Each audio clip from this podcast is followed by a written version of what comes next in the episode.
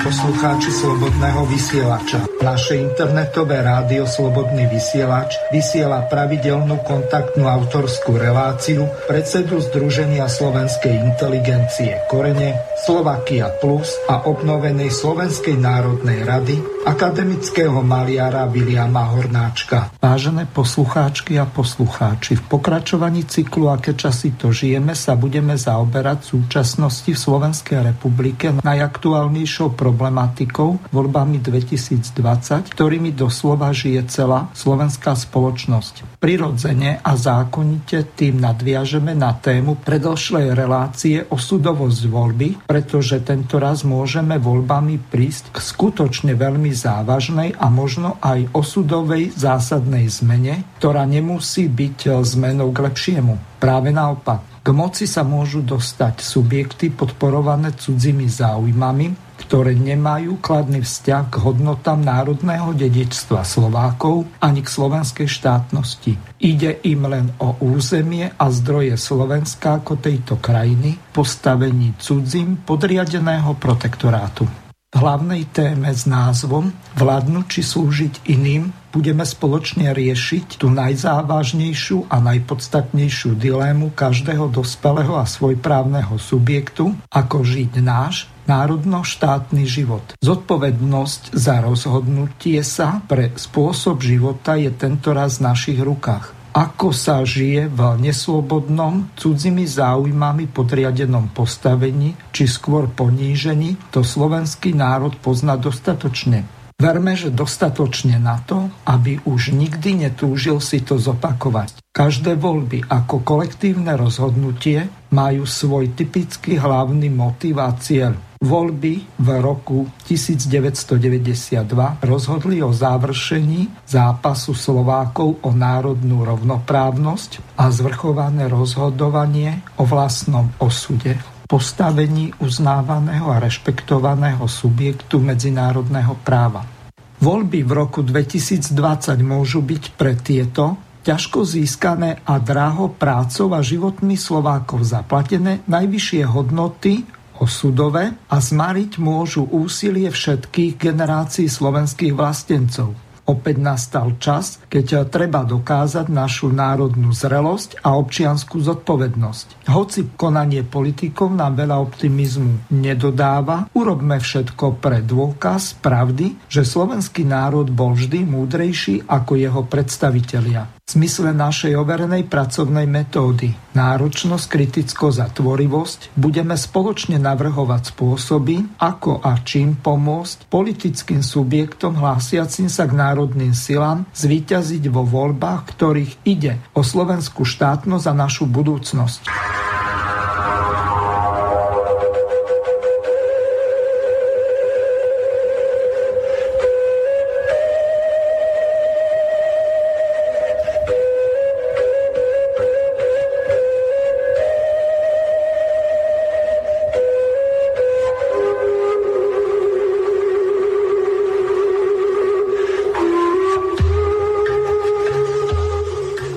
Vážení a milí poslucháči Slobodného vysielača, vítam vás pri počúvaní relácie Slovenské korene a hneď v úvode sa vám veľmi ospravedlňujem z toho dôvodu, že mi padol systém a bohužiaľ táto relácia začína s 15-minútovým oneskorením.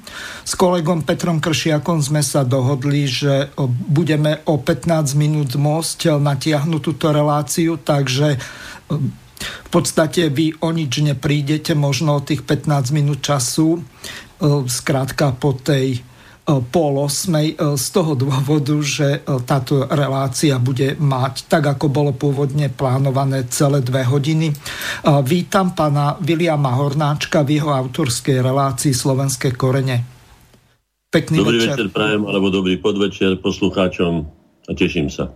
Mhm. Ja sa tiež veľmi teším. Pán Hornáček, aj keď táto relácia začala tak trošku stresovo.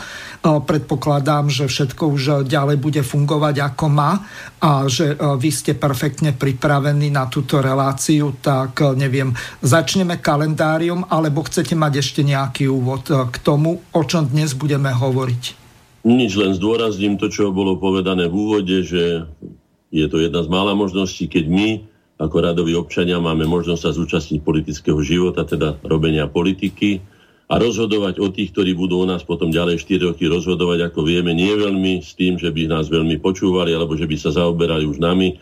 Keď sa zavrú urny, spočítajú hlasy, rozdelia sa koalície a opozície, tak obyčajne si nás veľmi nevšímajú, preto treba aj na toto dávať veľký pozor pri voľbách a voliť takých ľudí, ktorí sú skutočne e, pevným charakterom, pevným, pevnými charaktermi a sú zodpovední na toľko, že to, čo slúbia, to budú aj teda plniť. Toľko to len na úvod, aby sme nezdržovali. Pôjdeme ďalej. Samozrejme v kalendári urobil som si už redučný plán, lebo som nevedel, ako to dopadne. Skrátil som to, ale predsa len nebudeme to s dlhými rečami naťahovať, pôjdeme rovno na vec. Takže poďme ku kalendáriu, teda k veciam, na ktorých by sme sa mali poučiť v tom zmysle, aby sme neopakovali tie isté chyby a nedochádzali k tým istým škodám, ktoré sa nám už toľko razy stali v našich dejinách. 9. januára začíname teda, tak ako vždycky, od, od toho dňa, keď e, sme mali minulé, minulé vysielanie. 9. januára 1941 e, v tajnej správe nemeckej vojenskej spravodajskej služby hlásili do Berlína, že prezident doktor Jozef Tiso odmieta účinne a cieľavedome presadzovať riešenie židovskej otázky a preto vzniklo napätie medzi Tisom a Hlinkovou gardou, ktorých už, e, ktoré sa už pripravovali plány na puč proti Tisovi. No. Z toho vyplýva veľa vecí, aby sme zhodnotili znovu alebo prehodnotili túto významnú postavu slovenských dejín a vrátili jej jej skutočnú tvár. V roku 1944 9. januára, teda o tri roky neskôr, Slovenská národná jednota pod vedením Petra Prídavka sa v Londýne pretransformovala na Slovenskú národnú radu. Bol to orgán exilových Slovákov, ktorí sa usilovali o zachovanie slovenskej samostatnosti v povojnovej Európe. No, v tomto istom období v roku 1849 sa Slovensko prvý raz objavilo na mape monarchie. Je to jeden z dôkazov, že ako dlho sme museli ako starobilý kultúrny a historický národ bojovať, v tom známom, teda označovanom uhorskom väzení národov na to, aby sme tam boli ako Slovensko teda označení na mape. Boli aj všelijaké, by som povedal, no, predstavy alebo návrhy na rozdelenie Uhorska podľa etnických hraníc a, a za vyčlenenie Slovenska ako samostatnej korunnej krajiny sa e, v memorandách adresovaných vláde prihovarali aj príslušníci konzervatívnej uhorskej šlachty, pán Majláda a pán Emil Dežefi.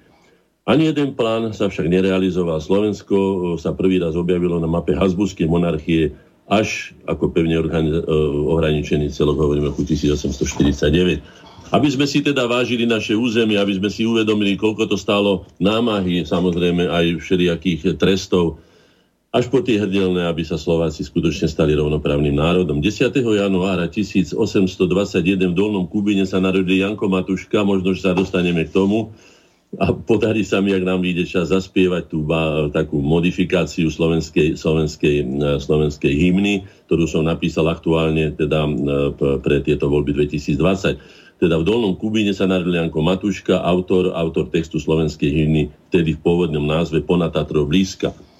No je tu ďalšia významná osobnosť e, slovenských dejín, a to je Gustav Husák.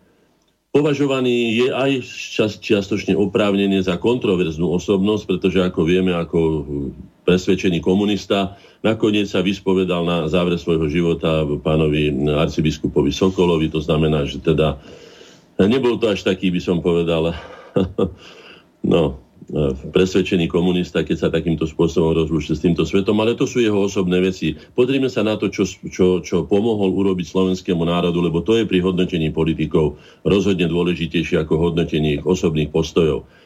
V roku 1946 až 1950 ako podpredseda, ale vlastne predseda zboru povereníkov patril k hlavným organizátorom komunistického puču na Slovensku vo februári 1948. Ale už v roku 1950 bol obvinený z buržoázneho nacionalizmu a po dlhej vyšetrovacej väzbe v roku 1954 odsúdený na doživotie. Ako jediný z obvinených nepodľahol mučeniu a svoju vinu nepriznal. Teda prejavoval sa ako presvedčený komunista. No. po okupácii sa pragmaticky priklonil, z, teda po okupácii v roku 1968 sa pragmaticky priklonil v protireformným silám, v roku 60, 1969 bol namiesto e, odvolaného Alexandra Dubčeka zvolený za prvého tajomníka UVKSČ, stal sa jedným z hlavných činiteľov toho konzervatívneho kurzu nazývaného normalizácia.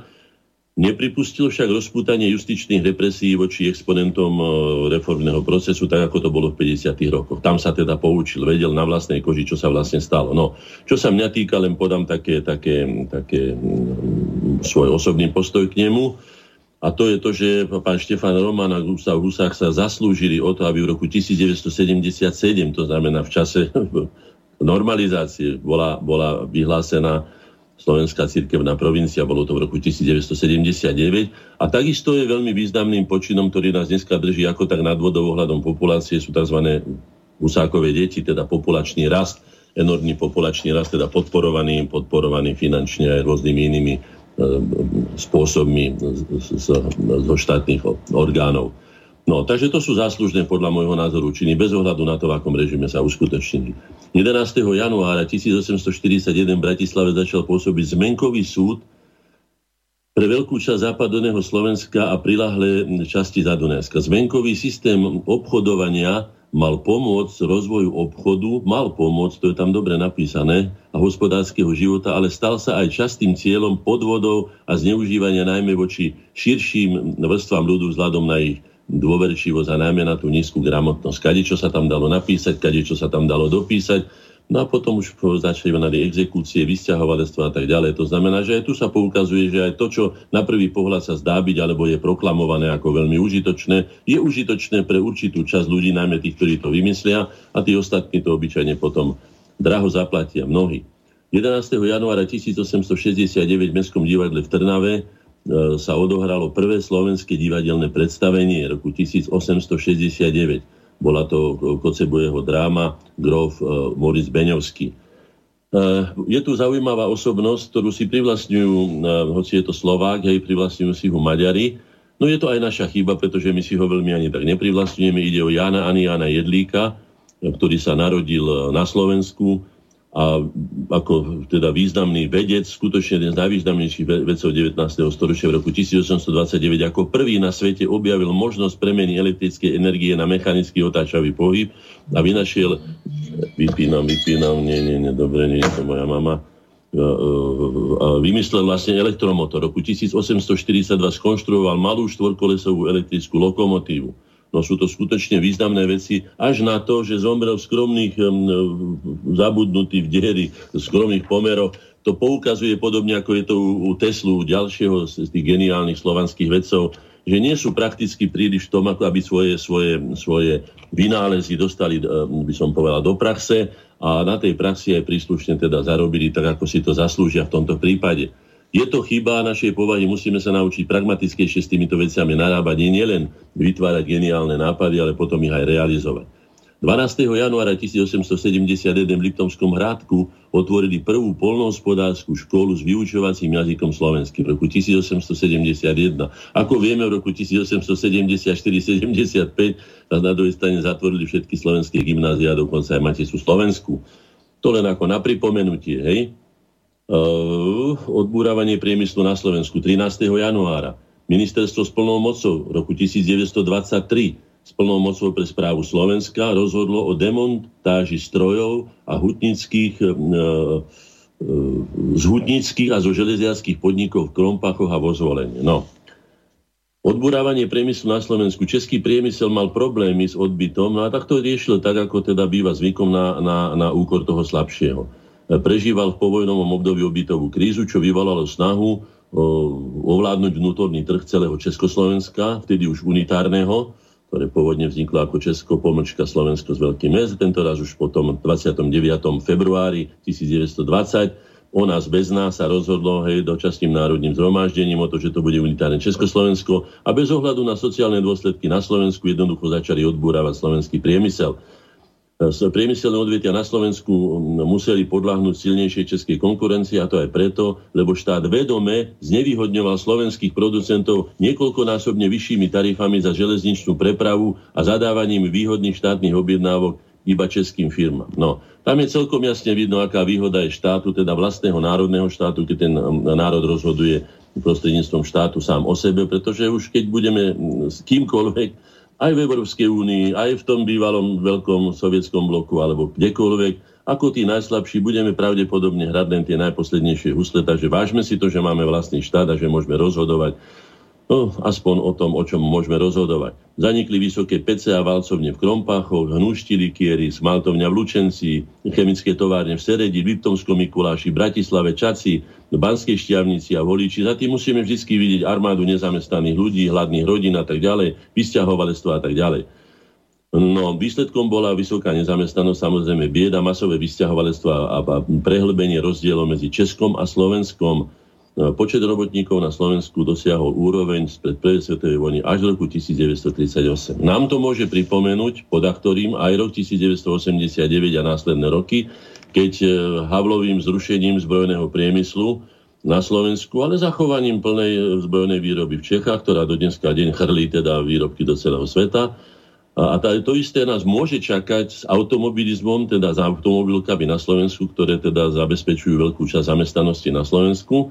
Môže sa to stať, pretože jedným rozhodnutím sa môže dostať do, do katastrofálnej sociálnej krízy a do sociálnych nepokojov. Takže toto rozhodnutie orientované sa takýmto spôsobom, že Slovensko sta, sa stalo montážnou, montážnou halou automobilovou, vlastne takým akýmsi Detroitom Európy alebo dokonca sveta, tuším najviacej automobilov vyrábame na svete, hej. No a tak ďalej a tak ďalej. Z toho treba vyvodiť dôsledky, vyhnúť sa týmto chybám a diverzifikovať priemysel a vôbec všetky odvetvia tak, aby sme boli sebestační v čo najviac veciach a zabezpečili si teda to, čo je vlastne žiadúce pre každú spoločnosť, aby sa mohla vyvíjať prirodzene, to znamená sociálny zmier, 14. januára 1945 v Piešťanoch sa konal zjazd mladých príslušníkov Hlinkovej slovenskej ľudovej strany, vyjadril nesúhlas s obnovením Československej republiky a vypracoval plán boja za samostatné Slovensko. No, Nebudem v tomto pokračovať viacej, pretože vieme, aké represie potom nastali s tými ľuďmi, potom Biela legia a tak ďalej. Boli tam veľmi, veľmi nepríjemné veci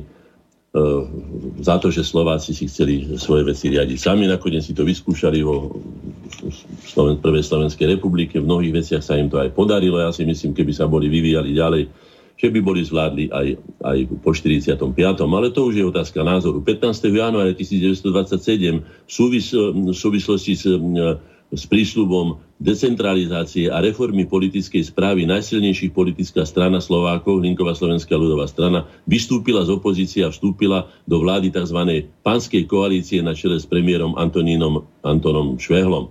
Získala ministerstvo zdravotníctva Jozef Tiso a ministerstvo pre unifikáciu zákonov Marek Gažík v, v oktobri 1929 opustila vládnu koalíciu. No, opustila ju preto, pretože tie sluby, ktoré boli dané, sa nesplnili, tak ako žiadne zo slubov, ktoré dal ani pri zvolení za prezidenta pán Beneš nepovažoval, keďže nepovažoval Slovákov za národ, odmietali uznať ako subjekt, ako národ, tak ani nepovažoval za potrebné im dodržať akékoľvek sluby. No, 15. januára 1845 vyšli prvé slovenské politické noviny. Ľudový Štúr podal Kráľovskej miestodržiteľskej rade žiadosť už v roku 1842.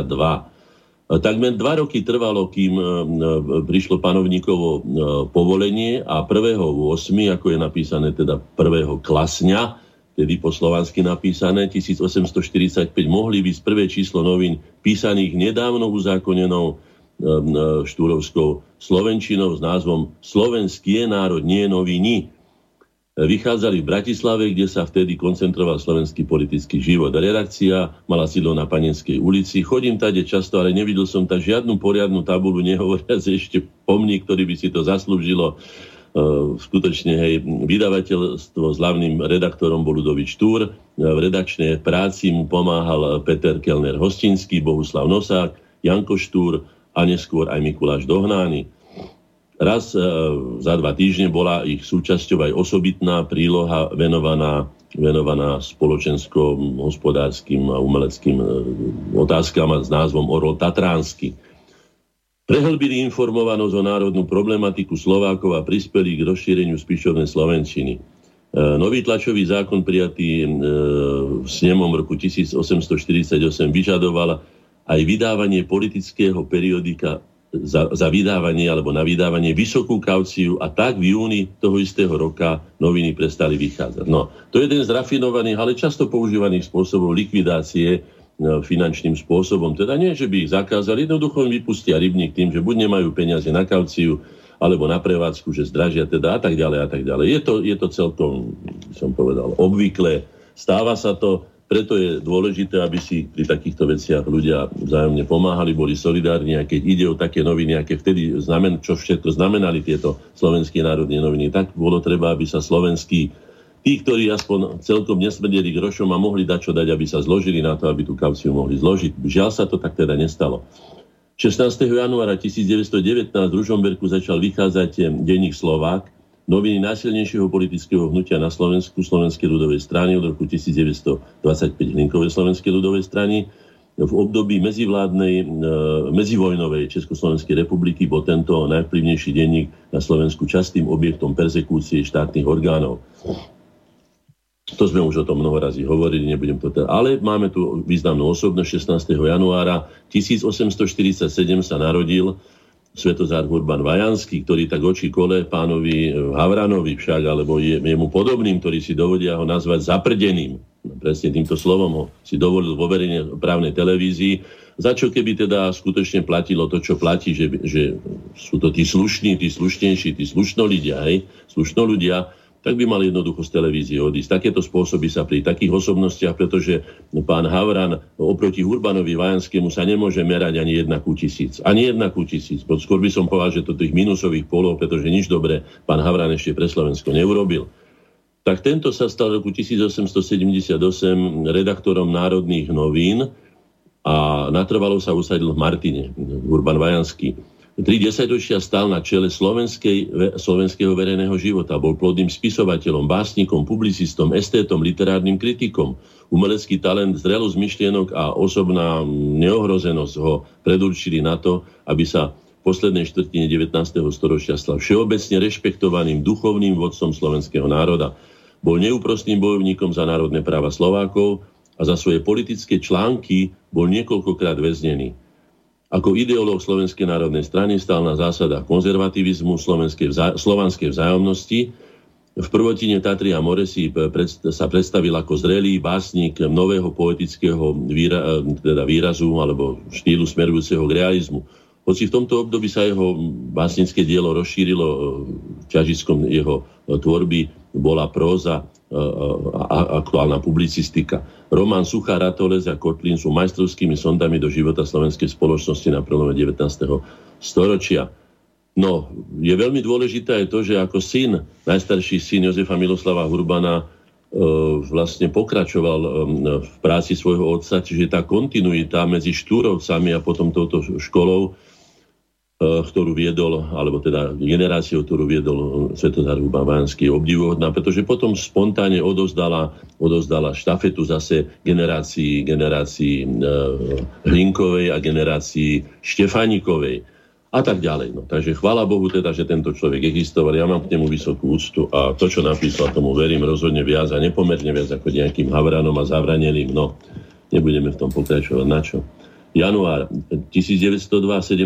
januára v Bratislave začala aha, výroba, e, výrobu Cvernová fabrika, e, ktorá sa na dlhý čas stala jediným najvýznamnejším priemyselným podnikom mesta. No o nej nebudem hovoriť, e, vieme, že ho predali nejakému Francúzovi, ten odtiaľ vyhnal tú, tú mlaď Serešovú mlaď, vyhnal, respektíve presunul do tzv. novej Cvernovky, okolo ktorej každý deň chodím dva razy, je to pri pri e, stanici Gaštanovi Hajk. Bola to kedysi najmodernejšia školská budova, sú to myslím tri budovy, obrovský areál. No a tam teraz sídlia tá Serešova, ten Sereš Jugend a okolo neho je to všetko postriekané všelijakými hanopistými názvami, napríklad aj takými, že e, e, škoda, že nemáme tu na kameru, ale aspoň to budem Slovenská ľudová strana, teda Kotlebová Slovenská ľudová strana sú vrahovia je tam napísané žltými písmenami, chodím okolo toho, tak skutočne to presahuje všetky meze slušnosti a korektného politického zápasu. Odkiaľ to pochádza, si môžeme len domyslieť, lebo je to skutočne Kotleba, alebo Kotlebovci si tam dajú plagát, ja neviem, dneska a zajtra už je strhaný, popísaný, skratka zúrivosť, ne, ne, nepriliehavá a samozrejme nekultúrna. A je tam dokonca aj pamätný nápis na, na vedľa trate, okolo ktorej chodím, kde je napísané Dubček, ktorý obnovil, niekto nedávno ho obnovil, ale oni ho takým veľmi takým hypisovským, takým, takým lásk, láskavým a slnečkarským spôsobom totálne znehodnotili tým, že to meno D, U, B, Č, E, K, teda tých 6 písmen, premalovali rúžovými srdiečkami. To znamená, že je takmer nečitateľný. Takže až takéto rafinované tieto serežugendy, tieto komanda, ktoré chodia e, postriekavať Bratislava a slovenské mestá, robia z nej taký, by som povedal, ten tretí svet, hej, po, počarbaný, počmáraný nevkusnosťami a aj na preberanou ideológiou a neviem čím všetkým. Takže ďakujeme vám pekne. Hlavná vec, že máte jednu z najmodernejších budov, ako som už povedal, na tej budove nikdy slovenská vlajka neviala, je tam vlajka Európskej únie a československá vlajka. No, mám to odfotené, mnohokrát som si to fotil. 18.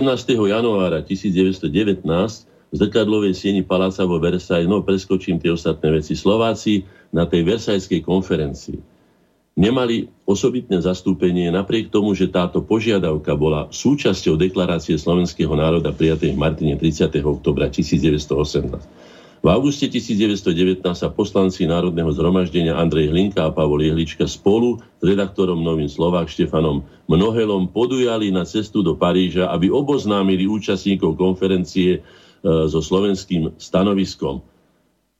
Ale ich úsilie bolo zmarené. No vieme, kým bolo zmarené, by som mohol oprávnene geniálnym intrigánom a politickým cynikom a odrovnávačom svojich nepriateľov, pánom Edvardom Benešom, ktorý sa zaslúžil, ostal vypínam, nemôžem púšťať teraz to. No, prestaňte telefonovať. No, 18. ešte raz, 18.1.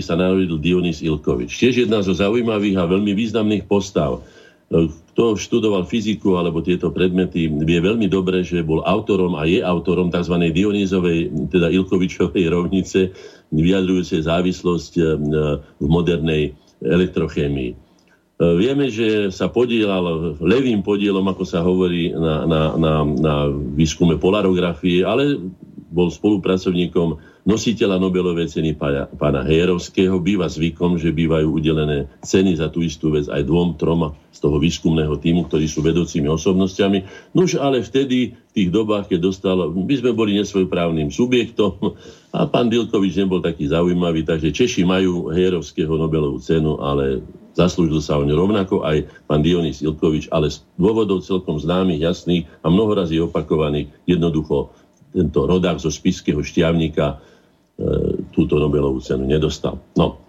19. E, januára 1863 po fyzickom incidente medzi maďarskými a slovenskými študentami vylúčila vyšetrovacia komisia z Evangelického lícea v Bratislave troch slovenských študentov. K tomu len toľko, tie persekúcie slovenských študentov. Pôvodcom incidentu boli traja maďarskí študenti, ktorí boli odsúdení na troj, dvoj a jednohodinový karcer. No, ten bol určite formálny, ako poznám pomery v tých časoch, ale to už nech je ako chce. Ale odchoď 15 slovenských študentov pripomínala udalosť pred vyše dvoch desaťročí, keď na protest proti suspendovaniu Ludovita Štúra opustilo liceum, evangelické liceum, teda 19 Slováci. Už sme spomínali, tam vznikla slovenská hymna, Janka Matúšku. Hej. Väčšina vylúčených študentov doštudovala na katolíckom gymnáziu v Banskej Bystrici a na evangelických líciách v Prešove, Banskej, Banskej Šťavnici a Štefan Fajnov dokonca vyštudoval vo Viedni. No. Takže takéto represie sa udievali a považovali ich tí, ktorí vlády za úplne normálne, takže dajme si pozor, kto bude vládnuť po týchto voľbách, pretože tie represie sa môžu, ako to budem čítať z programu, potom tzv. PSákov, ako ich ja volám protislovenských, oni sa nazývajú progresívni, budem čítať potom, čo zamýšľajú, povedzme, aj s Maticou Slovenskou, zákonom o slovenskom jazyku a tak ďalej. 20. januára 1692 po bitke pri, e, pri Zernešti bol, bol kurucami zajatý cisársky generál Donatus Heisler, no to teda bola pekná, mm, mm, vymenovaný e, a bol vymenený za Helenu Zrínsku, manželku Imricha Tekeriho, ktorá bola internovaná vo Viedni. Vieme veľmi dobre, že táto hrdinská obrankyňa hradu Mukačevo, myslím to bolo, hej, tri roky bránila túto pevnosť a potom sa dohodli tak, že ostatní môžu teda odísť bez potrestania. Ona bola internovaná vo Viedni a bola vymenovaná za tohto Heislera. No.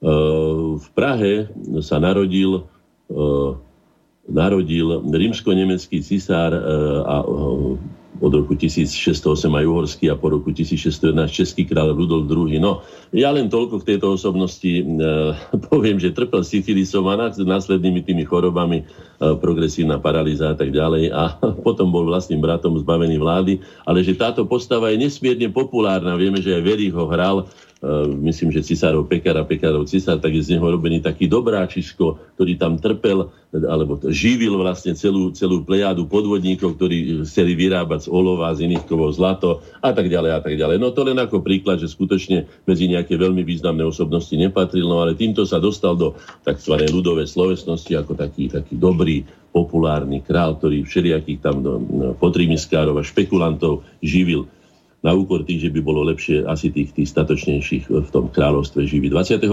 januára 1826 v Pešti bola založená Matica Srbska. E, kultúrna organizácia Srbov žijúcich v Uhorsku 1826 stala sa vzorom pre ostatné slovanské národy žijúce v Habsburskej monarchii. Vieme, že u nás to bolo 1863 pri tisícom výročí príchodu Konštantína Metoda na územie vtedajšie Rastislavového kráľovstva.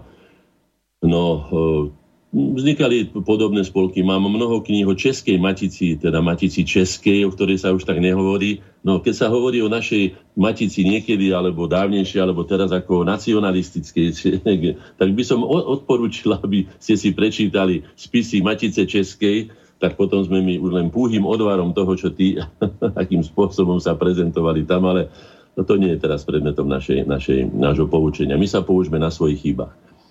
No, je tu zaujímavá informácia. 21. januára sa vo Vítkoviciach v Česku narodil Karol Šmitke. Pôvodom z Chmiedtke, teda nemecký, nemecký, nemecký písané, hej. Robotník, politik pôsobiaci na Slovensku. V roku 1943 spolu s Karolom Bacílkom organizoval ilegálne protifašistické hnutie.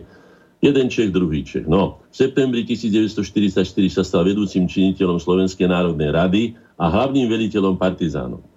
Nebudem hovoriť, ako to dopadlo, ako to bolo pripravené a prečo to tak dopadlo. No títo dvaja, prečo Češi boli na čele Slovenskej národnej rady a prečo oni organizovali nám to. Vieme veľmi dobre, pretože sa to organizovalo cez pána Vesela a ďalších, rovno s pánom Benešom Slovenské národné povstanie, rovno, rovno z, z, z, z, z Londýna. No, v roku 1945 bol dotyčný Šmitke e, predsedom zboru povereníkov a roku 1948 predseda Slovenskej národnej rady ďalej. No tak ďakujem pekne, už by sme mali s tým prestať a dávať si na čelo Slovenskej národnej rady skutočne Slovákov.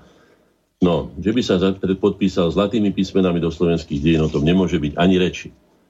No, nemecké represálie po potlačení Slovenského národného povstať boli skutočne katastrofálne. Obávaná bola najmä nemecká protipartizánska jednotka Edelweiss, pozostávajúca po väčšine zo zajacov Červenej armády a z dobrovoľníkov naverbovaných na území Sovietskeho zväzu okupovaným Nemcami. V roku 1944-45 nacisti povraždili na území Slovenska takmer 4000 osôb. No. Tomu sa už nebudem vyjadrovať, viedol som sa viackrát. Vyhýbajme sa takýmto dobrodružstvom a takýmto veciam, ktoré nevedie k ničomu inému nakoniec, len k tomu, že na to doplatilo civilné obyvateľstvo, že sme mali nepomerne viacej obyva- e, teda obetí, ktoré by sme neboli mali, keby sme boli prijali inú doktrínu, inú, inú prípravu odovzdania moci na Slovensku sovietskej armáde a teda víťaziacím e, mocnostiam, ako sa to stalo týmto dobrodružstvom. 22. januára 1451 bol vykonaný prvý slovenský zápis v Žilinskej meskej knihe, slovenský zápis, ktorá sa dovtedy viedla len v nemeckom a latinskom jazyku. Je to jeden z dôkazov toho, ako Slováci museli tvrdo bojovať na svojom vlastnom území, na svojom odvekom historickom území, pôvodnom, kde sme teda, my sa najviac zapísali prácou, predovšetkým prácou a kultivovaním slovenskej zeme, preto má aj názov Slovensko, aby sme museli ešte v 15. polovici 15. storočia bojovať s nemeckým eh, patriciátom o to, aby sme mohli za mestskej knihe sa zapisovať, byť zapisované teda zápisy aj v Slovenčine. Mám tu trošku také aj osobné, ale nie celkom. V roku 1951, lebo ide o môjho spolužiaka, sa v Bratislave narodil Ondrej Nepela, krasokorčulár, olimpijský víťaz, a toto je pravdivo napísané jeden z najvýznamnejších slovenských športovcov 20. storočia. Poznal som ho osobne, bol to nesmierne skromný, e, pracovitý chlapec, keď my sme prichádzali o, o 8 do školy, ja som to mal 10 minút do školy vtedy, tak Ondrík od 5. už trénoval a prichádzal, ako sme videli na ňom, že už my sme kopali tam špongiu po, po škole a vymýšľali všelijaké e, chlapčenské zbojstva, tak on sedel tam už unavený, vyčerpaný, e, no, ale skutočne dosiahol a pre prezentáciu Slovenska, pre mierovú športovú prezentáciu Slovenska vynikajúce výsledky a zaslúži si to, že to bol jeden z najvýznamnejších, ak nie najvýznamnejší športovec 20. storočia. Ďakujem mu za to, že som sa s ním mohol stretnúť, že mi mohol byť v mnohých veciach príkladom vytrvalosti, obetavosti a neuveriteľnej ľudskej skromnosti a také ľudskosti. Nikdy sme nemali s ním žiadne hádky, ani sa nad nás nepovyšoval, hoci už bol nositeľom potom neskôr, keď som študoval s ním spolu aj na strednej škole. Nikdy sa nepovyšoval, bol, bol, bol to vzorový človek po každej stránke. No. Okrem jednej, ale to bola jeho osobná vec. No, 23. januára 1927 v Plešivci sa konala konferencia robotníkov a drobných živnostníkov, ktorá dala podnet na vznik tzv. plešivského hnutia namiereného proti odburávaniu priemyslu na Slovensku.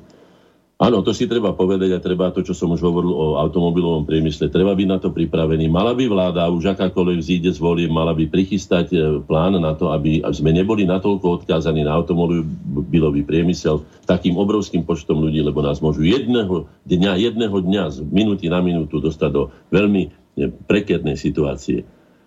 Uh, v roku 1945 e, vláda a snem Slovenskej republiky vydali vyhlásenie o vernosti zásade, že slovenský národ má tak, ako iné národy, plné prirodzené právo e, na riadenie vlastných osudov a vlastnej nezávislosti v vlastnom nezávislom štáte a preto odmieta úsilie zahraničného a domáceho odboja o obnovenie Československej republiky. No, tieto veci sa vôbec nebrali do úvahy. Vieme veľmi dobre, že na obnovení Československej republiky bol už do, aj na potrestanie Slovákov, bol už v 43.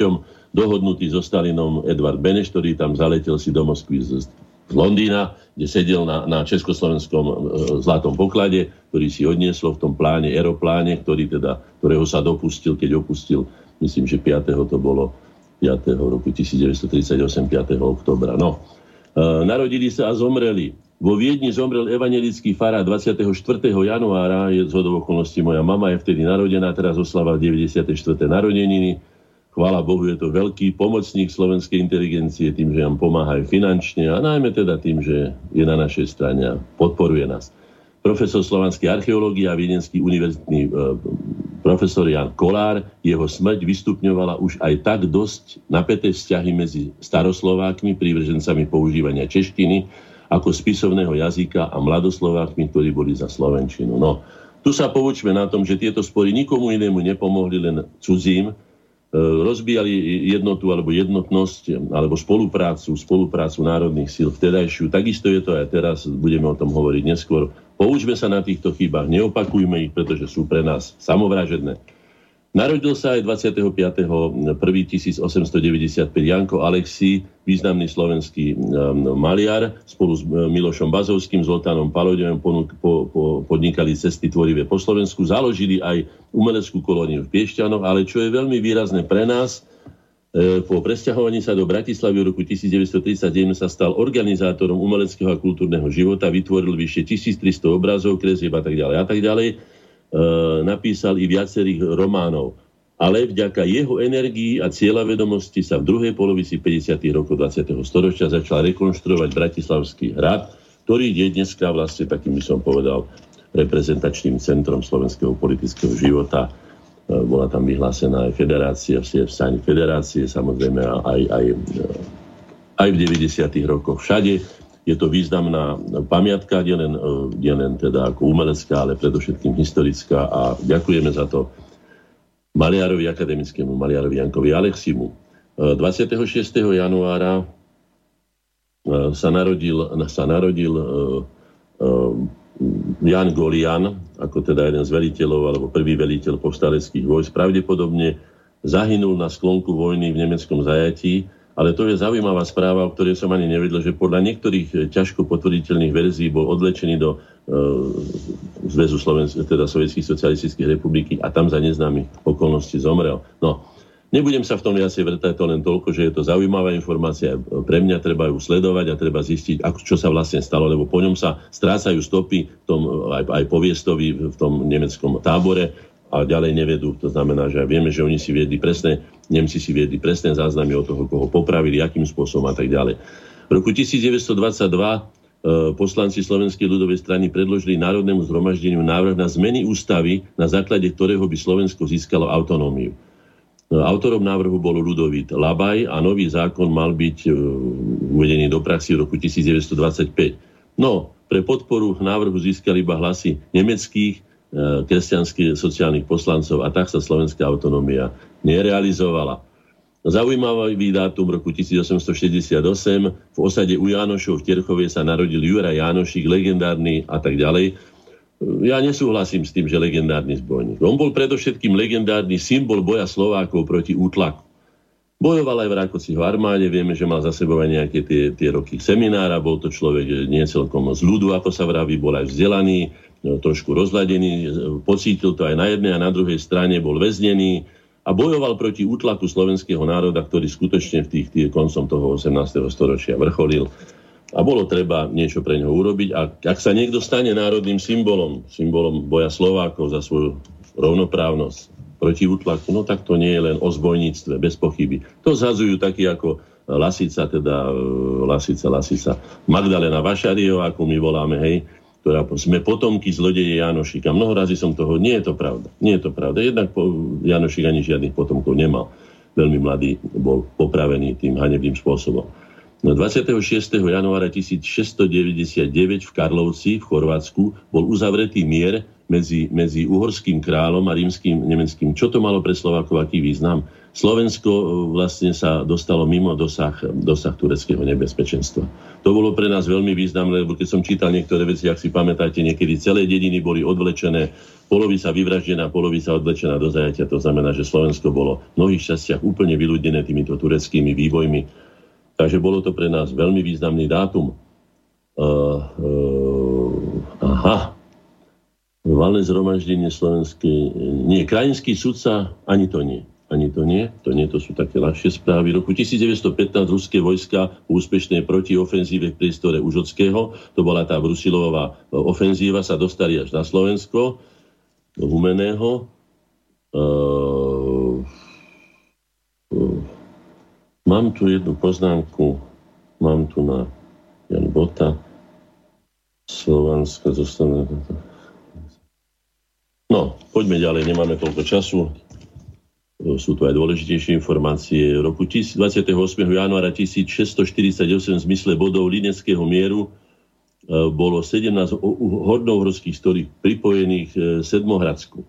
Vieme, že e, Severný Spíš bol dlhé roky, myslím, že vyše 300 rokov bol vlastne v zálohu polských kráľov, čiže žil iným ako našim štátnym životom uhorským, to znamená, že žil, žil polským. Potom zase bola časť východného Slovenska pripojená k Sedmohradsku a tak ďalej. No tak sa nečudujme, že niekedy e, sa nám zdá, ako keby východniari sa vydívali na veci inak ako západniari a, a tak ďalej. Má to svoje opodstatnenie aj v historickom vývoji Slovákov. Dúfajme, že sa nám podarí vnútorne integrovať eh, postupne slovenský národ natoľko, aby sme sa všetci cítili eh, rovnocennými Slovákmi, rovnako cítili naše víťazstva, naše prehry a pomáhali si navzájom. Keď sa pozrieme na tú mapu, to každému vždy hovorím. Podri sa najprv na mapu a zistí, že všetci naši susedia sú mnohonásobne silnejší ako my. Čiže našim osudom je, potom budeme hovoriť neskôr, našim osudom je vzájomná spolupráca Slovákov. Nech už máme rôzne názory na to, či ono, máme spoločný cieľ prežiť a žiť čo najdôstojnejší, ľudský dôstojnejší, plnohodnotný život. V roku 1915, 28.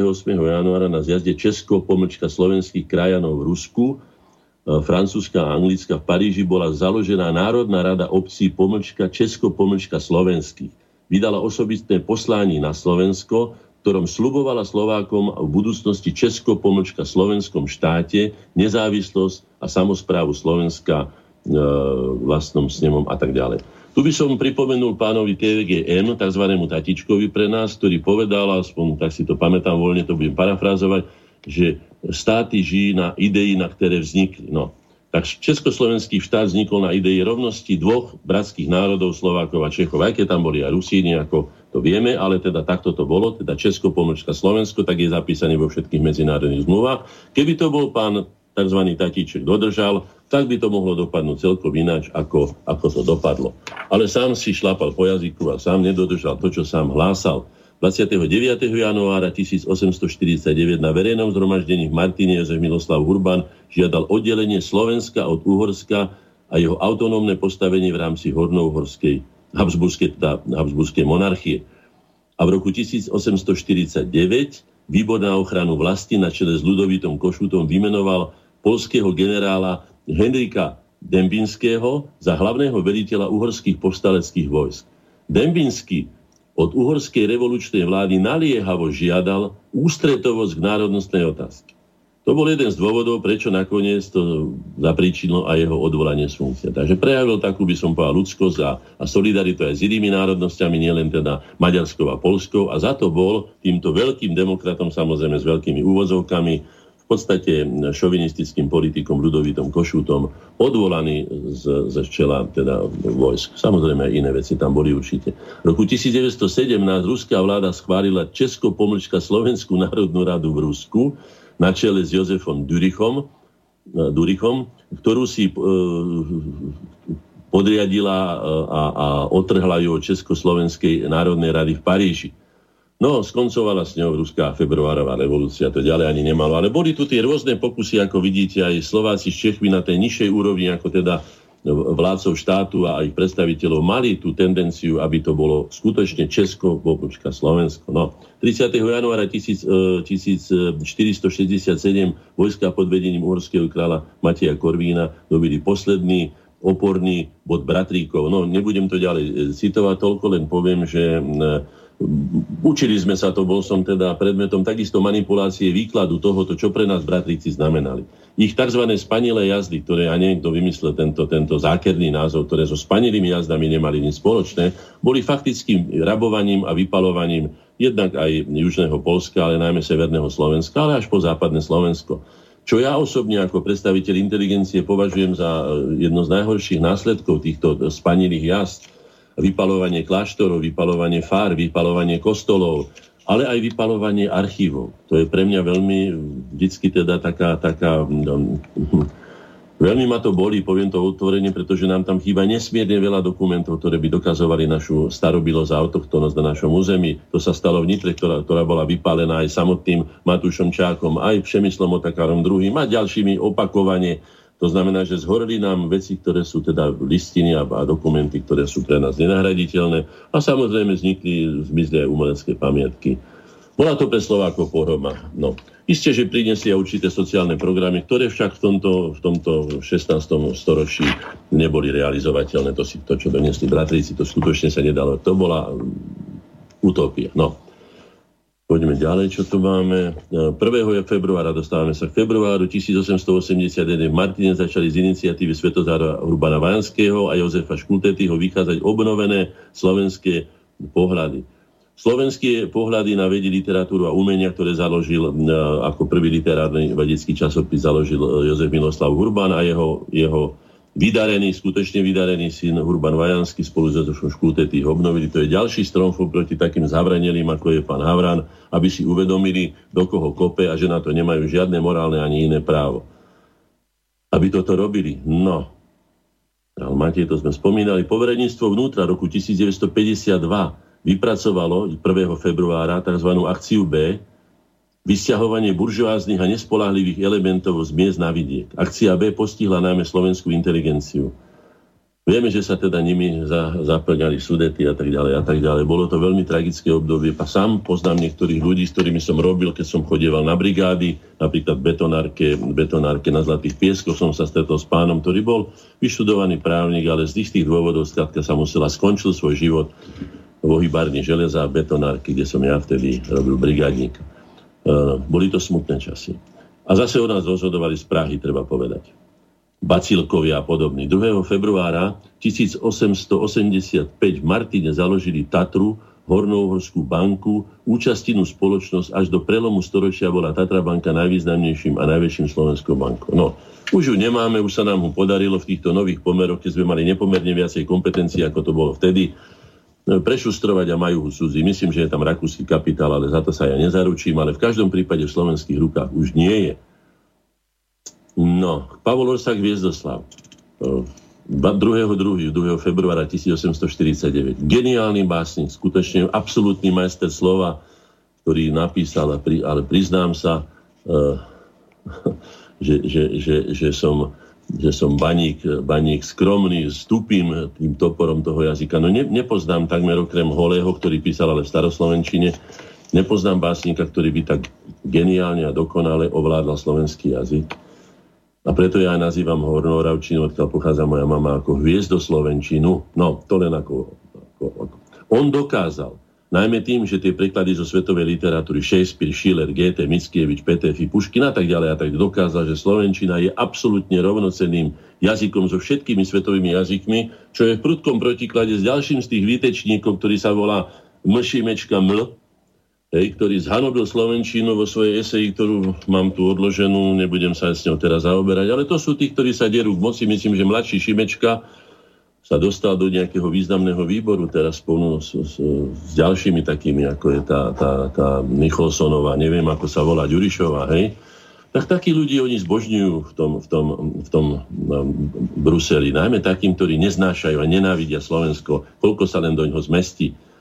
V roku 1992 3. februára v Milovách Česko sa konalo spoločné zasadnutie Českej národnej rady a Slovenskej národnej rady. Bol som toho účastníkom. Telefónne spojenie sme tam mali s pánom Pokorným, e, ktorý tam bol ako zastupca e, za zelených, hej, ma, bol pripravený text, nedo, nedopadlo to dobre, oponovali sme to, dávali sme rady aj telefonicky, nepríjmite to, tam už sa hovorilo aj o takom tzv. dvojdomku, bol to veľmi rafinovaný plán na to, ako Slovákov dostať znovu po čapicu a znova o nich rozhodnúť ako tromi praskými dohodami alebo nedodržaním Pittsburghskej dohody a tak ďalej a tak ďalej. Čiže tam sa nám overilo, nedôverujte partnerovi, ktorý vás opakovane a v podstate dalo by sa povedať skoro zásadne sklamal. Je mi to veľmi ľúto, pretože český národ je mi veľmi blízky a jeho kultúra, jeho jazyk aj všetko, ale jeho politici s nami skutočne zametali, koľko vládali a oni spôsobili, ako to aj povedali už mnohí rozumní českí historici, oni spôsobili rozpad Československa. No, 4. 4. februára 1751 v popoludnejších hodinách udrel do hradu Pajštún blesk a zapálil ho. No, to sú veci, ktoré my na to nemáme vplyv, ale dielo skazy dovršili napoleonskí vojaci, ktorí spolu tento hrad e, vyskúšali si tam ako nálože e, na vyhadzovanie hradov, rozbúrali aj Devinský hrad. Ja by som povedal, že v týchto e, nových, no, nazvime to nové pomery, by sme mali požiadať francúzsku vládu, aby spolu po nám pomohla rekonštruovať hrad Pajštún a takisto hrad Devín, ktorý je jednou z najväčších pamiatok e, slovanských, slovenských aj slovanských dejín. No, a to je, už by som povedal, e, všetko. V roku 1855. februára, myslím, že dnes je 5. hej, rozvodený Dunán zarial celé centrum Starej Bratislavy na rohu Lavrinskej a Uršulinskej je dodnes ako e, riska. No, k tomuto by som len aktuálne povedal toľko, že práve náš člen, náš prominentný člen, inžinier, inžinier e, Danišovič, takisto aj inžinier, inžinier Binder, sa zaslúžili o to, aby sa takéto veci už nestávali a som rád, že som mal možnosť s týmito ľuďmi sa stretnúť. A poďme ďalej, aby sme teda skutočne pre to Slovensko urobili niečo a dali nejaké dobré rady pred našimi voľbami. Takže toľko je z mojej strany z kalendária. Pán Hornáček. Áno. Jedna zásadná otázka prišla od poslucháča. Peter píše, Dobrý večer. Otázka na vás oboch. Viete niečo o bratoch Veselových, ako vykradli banku v Banskej Bystrici údajne milióny na začiatku povstania, čo dokladujú historici? Vďaka za odpoveď, Peťo. Nemám, nemám, nechávam to skutočne na historikom a treba to posúdiť veľmi, veľmi citlivo a veľmi spravodlivo. Nemám o tom žiadne, o týchto veciach, nie. nie. Ja tiež nemám ohľadom týchto bratov Veselových eh, žiadne informácie. Ehm, môžem sa na to pozrieť a pokiaľ niečo nájdem, tak eh, pánovi poslucháčovi odpíšem na tento e-mail. Pripomeniem ešte našim poslucháčom, že e-mailová adresa do štúdia je studio.bb.juh závinať Samozrejme môžete využiť zelené tlačítko otázka do štúdia po prípade, hoci to nemám teraz odskúšané, je nové telefónne číslo 0910 47 34 40, ešte raz 0910 473 440. Takže pokiaľ budete mať nejaké otázky na pána Hornáčka, prípadne na tému, o ktorej budeme hovoriť. To znamená, budeme hovoriť o voľbách, o tom, čo za daných okolností sa v rámci tých národných síl dá robiť, ale rovno odovzdávam vám slovo, pokiaľ také otázky prídu, tak vás potom preruším, alebo aby sme to stihli zodpovedať. Nech sa páči, no. pokračujte. Ja by som takto. Povedal by som, že sme sa snažili už 3 roka predtým, ako sa voľby odohrajú, obyčajne vždycky pred voľbami, niekedy až rok, sme sa snažili vstúpiť do toho, aby sme naplnili jeden z našich e, programových cieľov, kde je napísané, že pozitívnym spôsobom ovplyvňovať slovenskú spoločnosť skutočne nemáme záujem ako tie Serešové deti alebo iní spôsobiť to ani zmetok, ani chaos, ani ublížiť niekomu jedným, lebo druhým, lebo tretím, ani národnostiam, nikomu. Boli by sme radi, keby táto loď, ktorá sa dnes nazýva, alebo má, má, má napísané Slovenská republika, šťastne doplávala so všetkými svojimi občanmi a obyvateľmi tam, kde patrí, aby sa naplnil zmysel slovenských dejín a všetci tu žili by som povedal, priateľstve, v tvorivej spolupráci. To je môj ideál. Ja nemám záujem pre o deštrukciu, nemám pre ňu absolútne zmysel a myslím, že aj Slovania vo väčšine teda ani nie. Spomínam si teraz narýchlo na povedzme Putina, ktorý povedal, nie, my sme nechceli bojovať. My sme chceli, že prečo sa nebráni a prečo sa nepripravovali na vojnu lepšie a neviem čo všetko, teda pre tú druhú dostával otázky. On povedal, nechceli sme bojovať. My sme chceli tvoriť, chceli sme robiť. Boli sme, bolo nám to vnútené, prijali sme to, viete, ako to dopadlo. A povedal ešte aj ďalšiu vec, ktorú by si mali ľudia zapamätať. Aj ľudia na Slovensku povedal, meníme doktrínu, obranú doktrínu alebo vojenskú doktrínu e, Ruskej federácie. My už na svojom území bojovať nebudeme. To je otázka, alebo to je, to je upozornenie na to, že keď tu budeme mať americké základne, tak prvým cieľom, alebo tým najbližším, budeme my. Že ruské rakety sú, sú, sú také, že nás môžu vymazať, to vieme my rovnako dobre, ako to vedia Američania, ktorí sa snažia sem tie základne za každú cenu ulepiť a keď dostanú tú garnitúru, ktorá sa driape k moci, tak sa to tu veľmi rýchlo uskutoční aj s mešitami a ďalšími vecami. No, poďme teda povedať, čo sme my urobili ako slovenská inteligencia. Vyšiel článok verejne nevyhnutnosť zmeny, kde sme povedali, že zmenu je treba urobiť. A sme povedali, že sú dve zásadné zmeny a to je zmena k lepšiemu a zmena k horšiemu. Zmena horšiemu sa dá urobiť veľmi rýchlo, Stačí na to revolúcia, občianská vojna alebo čokoľvek iné, ale zmenu k lepšiemu to je mnohogeneračná práca. My sme si vybrali tú ťažšiu a boli by sme radi, keby sme sa spolu pustili do výchovy slovenských politikov, ako sme navrhli takú kampaň, a by to boli skutočne vzorové osobnosti, ktoré si zaslúžia, aby mohli reprezentovať slovenský národ ako národ tvorcov hodnot a nie národ ničiteľov. Vydal som alebo napísal som báseň, nespíme už viac Slováci, je čas rýchlo hore, doba vyzýva do boja, ozdraviť, čo je chore. Nie nikoho zlikvidovať, alebo poďme na nich, ako to teraz nejaký slagan vymysleli, poďme na nich, alebo do nich, alebo to nie, to nie. nie. Poďme ozdraviť, čo je chore. Uh, len ako si my spravíme, len tak sa budeme mať, Slováci všetci spoločne bráňme svoj národ a štát. Druhý dokument, ktorý sme vydali, Výťazia egáči spoločenský záujem. Potom to budem zhodnotiť. Hodnotiť, hej? Kde sme povedali jednoducho. Čo nám radí e, národná skúsenosť? Nerozdeľujte sa, spolupracujte, pomáhajte si navzájom a všetko osobné podriete záujmom národa a štátu. Tak je to. Ako som povedal, nemáme inú možnosť len spolupracovať. 5,5 milióna duší nemá inú možnosť prežiť v 7 či 8 miliardovom svete, len tu, že budú spolupracovať. To si musia. A iní, ktorí nechcú spolupracovať a rušia, nepatria do politiky, nepatria medzi reprezentantov. Ďalší materiál, e, horúca politická jeseň, kde sme vyzvali na, na, na mobilizáciu národných síl, celonárodnú občianskú mobilizáciu pod spoločným heslom Bráňme si vybojované. Myslím si, že je to opodstatnené, pretože my máme nielenže právo, ale aj povinnosť to vybojované a draho zaplatené, krvova životmi zaplatené brániť a nie do toho kopať a rozprávať o nejakých zapredených a tak ďalej. Na to my nemáme právo. A potom a hlavné heslo sme navrhli za slovenské Slovensko po dlhej dohode a hľadaniu hlav, základného hesla, pretože to bolo zmyslom a je zmyslom slovenských dejín, keď vznikal slovenský národ a všetko, slovenský jazyk, hodnoty a tak ďalej, smerujú k tomu, aby sme boli slovenským Slovenskom. A nie ani azijským, ani africkým, ani bruselským, ani sovietským, ani českým, ani čínskym, ani nejakým slovenským Slovenskom. To si obhájim pred každým. Je to logické, tak ako som za České Česko, ja neviem, Maďarské Maďarsko, alebo ja neviem, ruské Rusko. To je jedno za koho. Alebo americkú Ameriku. Majte si ho, akú chcete. Je to vaše právo. Je to napísané aj v charte OSN. Potom sme vydali výzvu slovenským občanom a politickým predstaviteľom. Kde sme ich vyzývli. I tí, tie konkrétne národné sily, ktoré sa hlásia k slovenskému národu, jeho kultúrnym hodnotám, jeho tradíciám, slovenskému jazyku, tomu, čo sme priniesli pozitívne pre svetové dejiny, čo sme priniesli pre, pre ľudstvo ako také do pokladnice kultúry.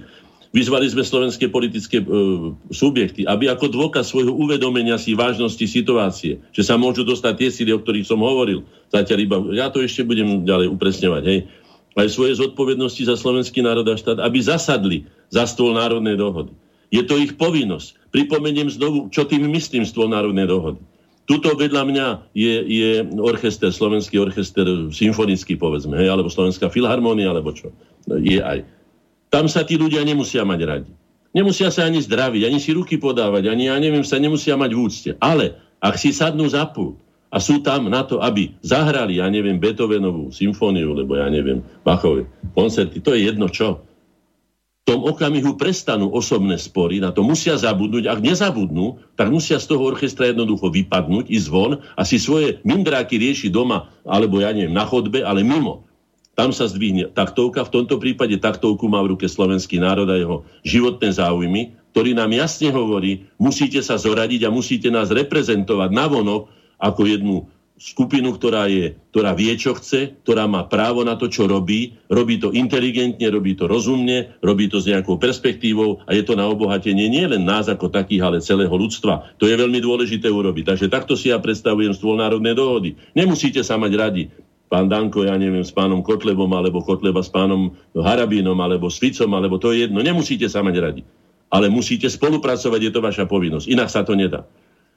Zatiaľ konajú slovenské subjekty podľa tradície, tej najhoršej tradície, ktorú ja osobne poznám.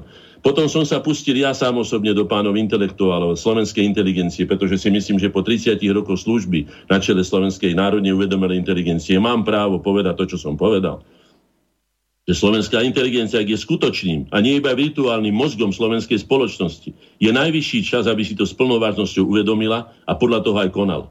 Áno, najmä konala a konala výhradne na prospech slovenského národa, ktorý, ktorý to nielen naliehavo potrebuje, ale to od svojej inteligencie a právom vyžaduje.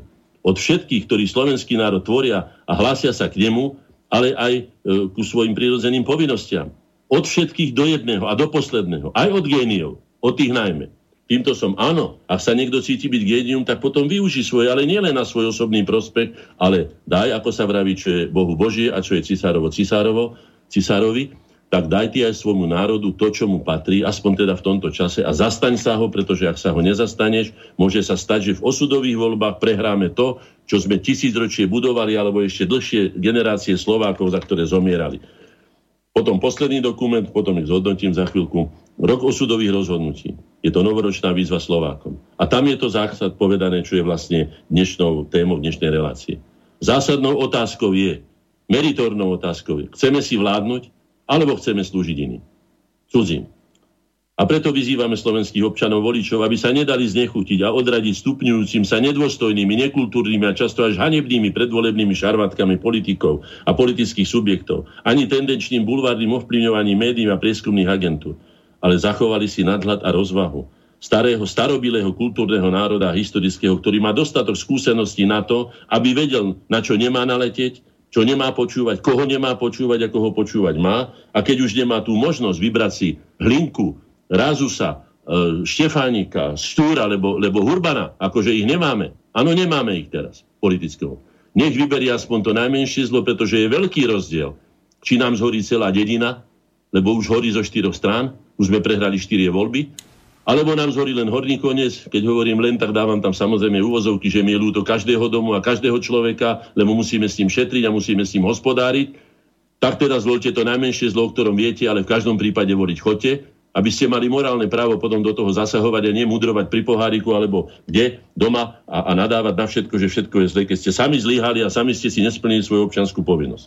Áno, a ja pôjdem voliť so zaťatými zubami, lebo som nenašiel ľudí, ktorí by boli pre mňa ideálni, ale pôjdem voliť, pretože to je menšie zlo a pamätajte si v slovenských rozprávkach, keď si pamätajte rozprávku o slncovom koňovi alebo iné, sa hovorí, ak zdvihneš tú podkovu, urobíš zle ale ak ju nezdvihneš, urobíš ešte horšie. Čiže my sa budeme rozhodovať medzi zlým a ešte horším. Nedopustíme, aby sa stalo to ešte horšie, aby sme prišli o vlastný štát, respektíve aby nebolo len to, že na našej lodi je napísané síce Slovenská republika, ale sú tu cudzí alebo cudzím slúžiaci kormidelníci, aj kapitán, aj posádka. My môžeme akurát tak drhnúť palubu alebo držať, ako sa hovorí, jazyk za zubami pod paluby. Tak sa tomu vyhníme. Čiže odporúčali sme zmenu k lepšiemu. Čo sa deje? Zatiaľ to vyzerá tak, že je to zmena k horšiemu, pretože takto sa vyhrať voľby nedá páni národné síly, páni predstavitelia tých, ktorí sa hlásite k národným sílam. Áno, takto tvrdo to dostanete. Už není času na okolky. Odporúčali sme, aby zvíťazil spoločný záujem. Čo víťazí? Víťazia ega a egoizmus. Zase zle. Musíte to napraviť. Máte ešte tri týždňa. Ak to nenapravíte, budete obvinení aj mňou, aj slovenským národom a možno, že vás preklaje slovenský národ tak, ako prekliala matka svojich synov z Havraneli, ktorí sa nevedeli dohodnúť a povedala, tak si budete trhať meso a budete svetom lietať. Prečítajte si tie múdre rozprávky. Nie sú to rozprávky len pre deti, sú to rozprávky aj pre dospelých a je tam, je tam vydestilovaná múdrosť slovenského národa podľa jeho skúsenosti. Navrhovali sme za slovenské Slovensko. Čo sa stalo? Bojuje sa za stranické Slovensko. Každý za seba. Takto sa to nedá robiť. Hovorili sme o stole národnej dohody. Čo sa stalo? To už nie je ani stôl, to je ring národnej nezhody. Nie stôl národnej dohody. Ring národnej nezhody. Dobre počujete. Ak to teda počúvate vôbec. Uh, braňme si vybojované, povedal som. No samozrejme. A my presadzujeme cudzie. Budem čítať potom, však tu budete, tam, tam sa vychvaluje pani Veronika, ja neviem, Remišova, či jak sa volá, hej, že máme 90 riešení. Áno? Pre koho? Pre Brusel? Alebo pre slovenský národ máte 90 riešení? Písali ste ich vy, alebo ich písali v Bruseli, ako to už neraz bolo, keď sa písali demarše Slovenskej republiky, sa zistilo, kto to písal. A prečo? A, z, z, z koho, a na koho prospech? Poďme ďalej. Aktívny prístup. Sme hovorili o aktívnom prístupe. Zatiaľ nevidím, že by sa hmyrilo Slovensko, veď už je hodina 12. Výťazí lenivosť, pohodlnosť, lahostajnosť, výhovorky, e, ja neviem, alibizmus, pasivita. S tým musíme skončiť, som to povedal celkom jednoznačne. Lebo takto sa dá len prehrať. To vám hovorím už teraz otvorene. Musíme sa zobudiť a musíme vyraziť a musíme presviečať ľudí a povedať im, je zle a môže byť ešte horšie. Bojujte. Svedomie národa, elita, inteligencia? Ja by som skôr povedal, že bezvedomia zbabelosť. Kde vidím tie osobnosti, že by sa stavali na čelo ľudí, ktorí nemajú toľko vedomostí ako oni, že by ich viedli, že by ich inštruovali, že by im pomáhali, že by im dávali argumenty. Ďalšie, chceme si vládnuť alebo slúžiť cudzím? A vyzerá to tak, že nech nám naďalej vládnu cudzí, nech rozhodnú o tom takým či iným dohovorom, istambulským, lebo takou zmluvou, takou. My by sme mali predovšetkým, a najmä naši predstavitelia sú volení nami. Oni nie sú volení ani, ja neviem, Španielmi, ani, ani ja neviem kým všetkým možným. Sú volení Slovákmi, občanmi Slovenskej republiky. Sú nimi platení. Mali by predovšetkým presadzovať záujmy Slovenskej republiky. Slovenské záujmy. A potom tá naša kampaň, čo sme navrhovali, výchova slovenských politikov. Hm, čím sú vychovávaní? Zatiaľ nie slovenskými občanmi. My sa musíme tiež zdvihnúť a povedať im, takýchto vás nechceme. Takýchto vás nebudeme ani voliť. Budeme voliť tých, nech sú na ktoromkoľvek mieste kandidátky a budeme sa snažiť ich prekruškovať, aby aj tí, čo sú na čele, vedeli o tom, že my si týchto ľudí prajeme. Posilníme ich, aspoň morálne ich posilníme pre začiatok, keď už inak nemáme inú silu, pretože nemáme dostatok médií, nemáme prostriedky finančné, nemáme mnoho vecí, ktoré má druhá strana. Ale našou povinnosťou sa aj nevzdať. Ak chcete slúžiť cudzím, Nechoďte voliť. Serešovská Nová Cvernovka rozhodne za vás. My Serešovci tretieho sektora, keby som to tak transformoval. Áno, vydajme plagát. Slováci nechoďte voliť. Sadnite si do krčmy, nadávajte, plujte, ohovárajte, vyhovárajte sa. Áno, my za vás to zvolíme. Aj my zvolíme sami seba. No, tak chcete to? Ak nechceme zničiť úsilie všetkých predošlých generácií slovenského národa, aj vlastný štát a svoju budúcnosť, musíme ich zvoliť, ako som už povedal to najmenšie zlo, ktoré vieme. Prečítajte si, kto ako hlasoval, dajte si tú námahu, máte to všetko na portáloch, už to viete nájsť, hej. Popýtajte sa susedov, pospomínajte si a tak ďalej, kto bránil vaše záujmy, alebo kto bránil záujmy Bruselu. No, veľmi rýchlo si to spočítajte a tých ľudí kruškujte aspoň toľko.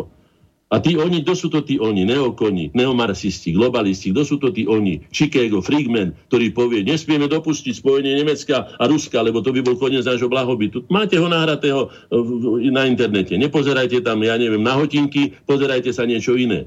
Zbigniew Březinský, ďalší je to už, chvála Bohu, zomretý, hej? Rozhodli sme, citujem ho, rozhodli sme sa, že budeme vedieť všetko. O ľuďoch, o ich názoroch a tak ďalej. Áno, Spomínate si na odpočúvanie spojenca pani Merkelovej? To je dôkaz korektných vzťahov tzv. vyspelých demokracií v severoatlantických štruktúrach. To je dôkaz, čo? Po druhé, ideológia nenávisti a konfrontácie. Vytváranie obrazu nepriateľia. Už sme zabudli na to, ako to dopadlo medzi Hutuami a Tuciami, keď sa vytváral cez rozhlasovú stanicu rok lebo dva obraz nepriateľa medzi, ako Tuciovia za všetko môžu a že začali e, mačetami sekať e, Hutuovia a vyše milión ľudí, myslím tam. Toto chceme? Chceme, chceme občianskú vojnu? Chceme? Chceme tu na Majdan? To potrebujeme? No, tak sa spamätajme. A znovu opakujem, uh, urobme to, aby sme mali čisté svedomie, že si my splníme svoju občianskú povinnosť a, a pokúsime sa, nehovorím, že každému to vyjde, ale aspoň sa pokúsme a splňme si, poďme voriť a voľme to podľa nás najmenšie zlo a najmenšiu škodu, ktorú môžeme spôsobiť vlastnému národu. A tí kazy svetí oproti nám, ako sú perfektne zoradení, ako ich vidíte, ako sa pek- perfektne zoradili s neužitím smrti dvoch mladých ľudí. Áno, čo, čo, čo tam vykrikovala pani dneska komisárka, či ja neviem, vedúca nejakého, nejakej sekcie v Európskej náraz, žena, ktorá nevie dokázať ani poriadne svoje stredoškolské vzdelanie, ale však tam mali, myslím, neviem, jak sa volá ten Schulz, lebo niekto, knihkúpec, alebo čo, viete. Mali tam ožrana e, Junkersa, veď už vidíte, čo to je vlastne za spolok. Tak si urobme aspoň doma poriadok. Tá pyramída, som som to hovoril, tí kazi sveti, aké je to ľahké urobiť zlo. Kým postavíte dom, musíte sa dva roky nadreť a za sekundu je z toho domu je, je, vyletí do vzduchu. Áno, preto sú oni úspešní. Nie je ich veľa, ani nie je ich väčšina. A teraz nás je väčšina ľudí, ktorí chcú tvoriť, ktorí chcú žiť miery, je väčšina, musíme to dokázať vo voľbách. Pyramída je vzhľadom na svoje prirodzené zákonitosti planéty Zem je staticky najstabilnejším e, trojrozmerným telesom. Ale skúste ho obratiť hore nohami, tú pyramídu na ten špic a zistíte, že je to vlastne najnestabilnejší e, e, vlastne trojrozmerné teleso. Hej? Takže pozor na to, pozor na tých deštruktorov. Tých stačí zopár, aby vám všetko zničili, čo sme my stáročia robili. A odkiaľ to pochádza? Budem sa opakovať, ale opakovanie je aj v tomto prípade matkou múdrosti. Vy si urobte svoj názor. Kliknite si prosím na, na vašich e, počítačoch, lebo čo máte, hej, frankfurtskú školu. Máte to vo, Wikipedii, máte to napísané. Kliknite si to, aby ste si nemysleli, že niekoho ohováram. Ani ho nebudem citovať, len viem, že je to základ, ideový základ tretieho sektora. Frankfurtská škola, ideológia tretieho sektora a prečítam a prečítam opakovane to, čo som už možno čítal. Základné princípy frankfurtskej školy sú charakterizované zámermi. Predovšetkým základným heslom frankfurtskej školy je, Zničíme západnú civilizáciu tak, že bude smrdieť. Koniec úvozový. A teraz citujem. Ďalej. Poprvé, zvláštna trestnosť rasových zločinov. Za druhé, zavádzanie nového jazyka, zmena obsahu a pojmov. Tu máte politickú korektnosť, áno, že neviete, čo, o čom sa vlastne rozprávame. Jeden si to vysvetľuje tak, druhý jen tak. Po tretie, sexuálna výchova a šírenie homosexuality medzi deťmi. No, ďakujem pekne. To je pekná výchova do života. Pekná opora rodičov na je staré kolenách sa vraví. Po štvrté, podkopávanie autority učiteľov a školy. Spomeniete si na ten odporný film, ktorého som len kúsok videla, ktorý ide, letí, e, u nás sa premieta v televízii a, tak ďalej. Fakt you, pán profesor? Nebudem to slovo fagiu, pretože je to už sprofanované, ale nebudem ho ani radšej opakovať, pretože sa do takýchto relácií a voči ľuďom, ktorí ma pravdepodobne počúvajú, pretože ja predpokladám, že ma počúvajú inteligentní ľudia, vzdelaní a kultúrni ľudia, takže nebudem opakovať tieto obscenosti. Toto chceme? Poďme ďalej. Podpora pristahovalectva ku zničeniu kultúrneho rázu zeme. Nie, že zeme. Zem nemá kultúrny ráz. Má kultúrny ráz, ak je to vinohrad alebo niečo také. Tu ide o národ. O, o, o, o, o národy ide. Prečo sa toľko razy opakuje to nezmyselné táto krajina? Aj Fico to koľko razy povie. On, docent práva. Je predstaviteľom štátu. Je slovenský štát, volá sa Slovenská republika. Je jeho predstaviteľ. Mal by si to vážiť a mal by o tom hovoriť aj on a každý iný.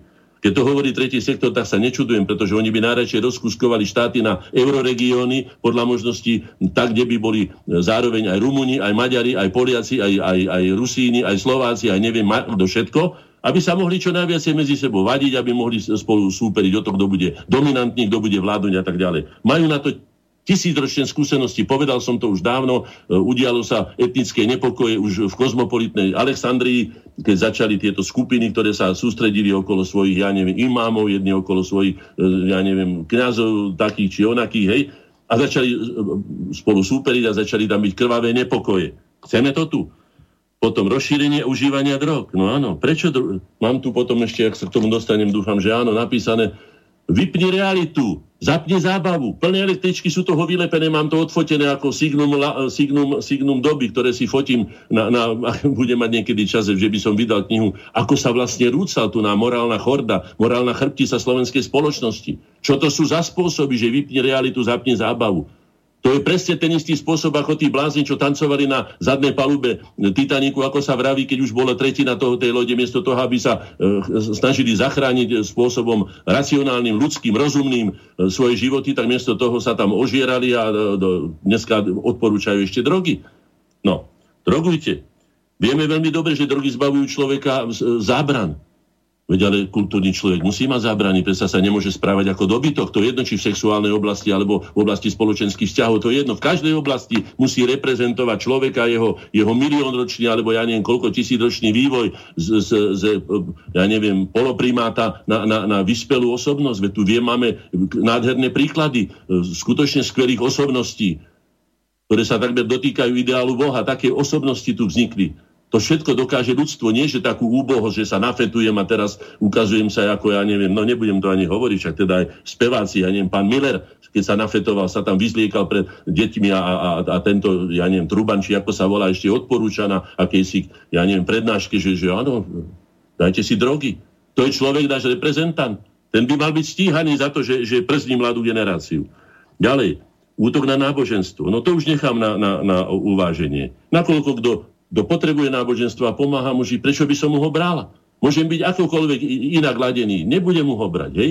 Pokiaľ to náboženstvo nie je rasistické, nie je také, že niekoho vyvyšuje a všetkých ostatných ponižuje, tak prečo nie? Povo sme neistý, ne, neistý právny systém nastavený e, proti obetiam zločinu. Áno, my, tu sa stávajú, keď sme robili konferenciu e, o Rómoch a o cigáňoch, hej, tak začali tam, ja hovorím, na čo toto robíte? Veď si uvedomte aj v záverečných vyhláseniach, my sme diskriminovaní nimi. Oni voči nám bojujú tým, že nám kazia dobré meno, svojim nečistým spôsobom života, nehygienickým, tým, že svoje deti miesto toho, aby ich vzdelávali, vychovávali, učia ich kradnúť. Veď sa pozrite, čo sa deje, veď to je že trestná činnosť, veď tie deti sú, tie cigánske deti sú v cigánskych osadách obeťami, obeťami svojich vlastných rodičov, ktoré parazitujú na ich prídavkoch, ako to vieme veľmi dobre, že keď sa dadú prídavky, tak je celá e, osada, lebo ja neviem, ako sa to volá, e, opýta týždeň alebo dva a deti potom chodia kradnúť, alebo sú hladné. Čo sú to za spôsoby? Ako sa to správame? To sú naši slovenskí občania. Treba im pomáhať. Povedal to aj Európsky komisár, ktorý povedal, tieto deti treba z tohto prostredia dostať von, treba ich dostať, e, dať im internátne vzdelanie, treba ich naučiť remeslo, treba ich naučiť hygienické návyky. Čo urobili? Odvolali tohto, tohto pána, pána komisára, ktorý takýmto rozumným spôsobom. Oni nechcú tu na poriadok. Oni tu chcú čo najviacej chaosu, aby tu mohli vládnuť, aby tu mohli postaviť jedných proti druhým. Budem to čítať o, o, neskôr. Hej? Neistý právny systém. Závislosť na štáte a jeho príspevkoch. No, to neviem, to, tomuto ja nerozumiem, či to je dobré závislosť na štáte a jeho... No, štát je na nás závislý natoľko, ja to aspoň tak chápem, nakoľko sme my závislí na štáte a on na nás. To je ako krvný malý a veľký krvný obie. Koľko dáte mi štátu, toľko uh, dá štát vám. Je to logické, tak ako každý gazda kedy si vedel, že slaninu, ktorú si sám nedopestuje, si nikdy zo svojej vlastnej komory ne, ne, neodkrojí. Hej, zemiaky, ktoré si sám nevypestuje nikde, tak ani štát nemôže dávať to, čo sme do ňoho nedali. Princíp zásluhovosti je veľmi dôležitý, malo by sa to urobiť. Áno, nech sa páči, každý má právo na dôstojný život, ale musí sa podielať na spoločenskom produkte, musí prispievať do toho spoločného, do tej spoločnej komory, do tej špajzy, aby sme si mohli teda odrezať. Áno, závislosť, no, ovládanie oznamovacích prostriedkov, ovládnutie, áno, je to ich cieľ, no však majú ich skoro, majú už aj podľa môjho názoru, je mi to ľúto, že to musím povedať, povedal som to viackrát. Vidíte, kto ma kedy videl, alebo od nás koreňov, kto vidíte tam kadekoho v slovenskej televízii. Videli ste, že by nás pozvali do nejakej diskusnej relácie povedať svoj názor? Čoho sa boja? My sa nebojíme. Ani proti desiatim. Nastúpim aj proti desiatim havranom kedykoľvek. Ja viem, čo mám povedať. Viem, e, e, čo je potrebné slovenskému národu a mám čo ponúknuť. Mám povedať, aký návrh. Čo si vyberie a ako to, to už nie je mojou vecou. To je vecou národa. A pod, po 11. oslabovanie úlohy rodiny a jej rozbitie. No samozrejme, že áno. Viete, ja môžem povedať za seba, zopakujem to len, chvála Bohu, mám dobrú rodinu, kvalitnú, aj moju staro, starorodičovskú, aj rodičovskú, aj moju osobnú. Keby som ju nemal, nemohol by som 30 rokov tak slúžiť slovenskému národu, ako slúžim, pretože by mi nemal do pomoc. Bol by som sám a už by som dávno bol musel skončiť. No a teraz poviem k tomu, že tí veľkí manipulátori v tomto panoptiku svet, experimentátori s ľudskou prírodzenosťou, jeden z nich tých, čo trčia ako špička ľadovca, pán Sereš. Zopakujem to, čo som už mnoho razy povedal, ale uvedomte si, že toto je ideológia ich, frankfurtská škola a toto, čo povedal pán Sereš. Áno. Citujem. Musím povedať, že subverzia, podrývanie, rozvracanie znútra je veľká zábava. Najväčším umením boja je vôbec nebojovať, ale subverzovať, čiže podvracať všetko hodnotné, všetko, čo má cenu v nepriateľskej zemi. No, že by sme boli my priateľská zem pána Sereša, to sa nedá povedať. Ani, že by bola tam, kde sa chváli, povedzme, Ukrajina priateľskou zemou. Vidíme, čo spôsobil Majdan na Ukrajine. Minimálne tých 6 miliónov vysťahovalcov, ktorí odtiaľ utekajú. To sú tí najvzdelanejší a najzdravší. Zatiaľ ostatné tam zostalo. Ďalej citujem, zničiť morálne hodnoty, náboženstvo, úctu k autoritám, predstaviteľom kultúrnej tradície. Nepripomína vám to frankfurtskú školu? Neomarxistov? Nie? No tak si to porovnajte si to, nájdete, kliknite si www Frankfurtská škola a budete to mať čierne na bielom. Ďalej citujem, postaviť bielých proti čiernym, starých proti mladým, názor proti názoru, presvedčenie proti presvedčeniu, bohatých proti chudobným. A potom nastane tá vytúžená kríza. Počujete, koho vytúžená? Naša? Naša určite nie. Jeho vytúžená kríza. Hej? Je to kultúrny marxizmus, všeobecne známe ako politická korektnosť. To citujem. Hej? No, veľmi dobre vieme, že kultúrny stred nevytvoril nikdy v minulosti, v súčasnosti ani v budúcnosti nevytvorí pokojné spolunažívanie. No samozrejme, že nie. Aj to som povedal, že problém medzi nami a Rómami a Cigáňmi alebo inými nie je rasový, ani zďaleka nie je. Nemá, nikto to nedokáže ani dokázať. Je kultúrne, je to úroveň kultúrneho, kultúrna úroveň alebo civilizačná úroveň. Ako môžete si človekom, ktorý nevie žiť ináč, len v špine, neporiadku, ktorý všetko vyhazuje, a ste videli, ako vyzerá ľudník, že sa vyhazuje po prvé, druhé poschodie. U nás, keď sa nájde papier na ulici, tak ja som prvý, ktorý ho zdvihne, či sa mi chce, alebo nechce. Je to moje mesto, je to môj štát a si to neprajem, aj keď to nie je môj papier. No, takže už sme ich. Aby sme neboli my tými obeťami nakoniec, ako to bolo mnoho razy povedané, keď tu budeme trpieť. Vstúpenci tradícií sa stanú kontrakultúrov, áno, treba nás zosmiešňovať, krpčiarov, zápečníkov, áno, 19. storočie, treba zosmiešňovať. Pozrite sa na Japoncov, si udržujú 2000 ročné tradície, pozrite sa na Číňanov, 5000 ročnú kultúru, pozrite sa na iné národy, každý si to váži. A my sa máme hambiť za čo? Za to, čo sme si svojou vlastnou, svojim vlastným umom a rukami vytvorili? Áno, oni nás tomu chcú donútiť. Už tu o tom hovoril, na čo vám budú nadávať, toho sa držte. Keď vám budú ohambovať slovenský jazyk, vedzte, že práve preto, že má pre vás najväčší význam. Áno, pre nás Slovákov špeciálne. Cesta presadenia takých hodnôt, ako, ako, ako napríklad, aby narušili inštitúciu rodiny. Pokiaľ sa podarí zlikvidovať tradičnú rodinu, aby sama o sebe nemohla existovať a nebola spoločnosťou uznávanou hodnotou, ľudia by sa museli so žiadosťou o pomoc obracať výlučne na vládu a to mám pod kontrolou. A to mám pod kontrolou. To citujem pána Sereša z toho, hej? Ďalej, financujeme hnutia transexuálov. EU financuje homosexuálov, feministické, lobistické školy. Mohli by sme sa spýtať, kto vlastne to vedenie toho EÚ. Není to náhodou taký odvar tej frankfurtskej školy a vôbec tejto filozofie ničenia? Odkiaľ sa zobralo to zomri? Keep calm on zomri. Hej? Odkiaľ sa to zobralo? Že to, že to hučí po našich, po našich školách. Prvým je kritika kultúry. Áno, to je jeden z axiomov, keď si prečítate dôsledne frankfurtskú školu, tam to nájdete. Všetko kritizovať, všetko je zlé, nič nie je dobre, jednostranne kritizovať. Aj my máme napísanú kritickosť voči svetu. Áno, ale nie preto, aby sme kritizovali všetko, ale zároveň tam máme tvorivosť, aby sme nielen pomenovali tú vec, ktorá je povedzme chorá, alebo treba ho ozdraviť, ale aj ako to treba urobiť a navyše sa ešte do toho aj sám pustiť.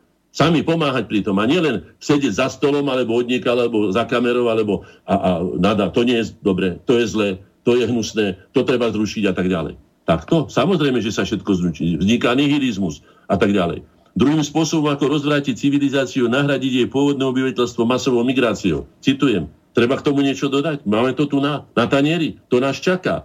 Ak sa dostane táto, táto ich tí klonovia e, z toho PS, ako ja hovorím, tých protislovenských a tak ďalej, sa dostanú k moci, tak toto urobia prvé. Hej? Už sa pani, ja neviem, ako sa volá tá, tá, tá Romka... E, Biháriová Irena. Biháriová povedala jasne, však jej to povedal aj Kolár, hej, ktorý s nimi ku podivu ide do koalície, aspoň tak sa tvári, hej, že prvé, čo urobíme, bude zákon o homosexuálnych e, partnerstvách a o možnosti adopcii detí. A to áno, však je to povedal v televízii, hej využívať homosexuálne lobby, pritom na druhej strane spolupracovať s radikálnym islamom. Čiže presne tá istá robota, keď rozoštvu v občianskej vojne, ako bola napríklad Veľká francúzska tzv. alebo Veľká e, oktobrová tzv. revolúcia a tak ďalej. To boli občianské vojny. Rozoštvať jedných proti druhých, bielých proti červeným, hentých proti tamtých, taký stav proti hentakému stavu. A potom obidva fedrovať. Ako keď prikladáte polienka do, do, pod kotol. Hej? Raz jednomu, raz druhému. Tie informácie, toho ohovoriť, hen toho rozoštvať a tak ďalej.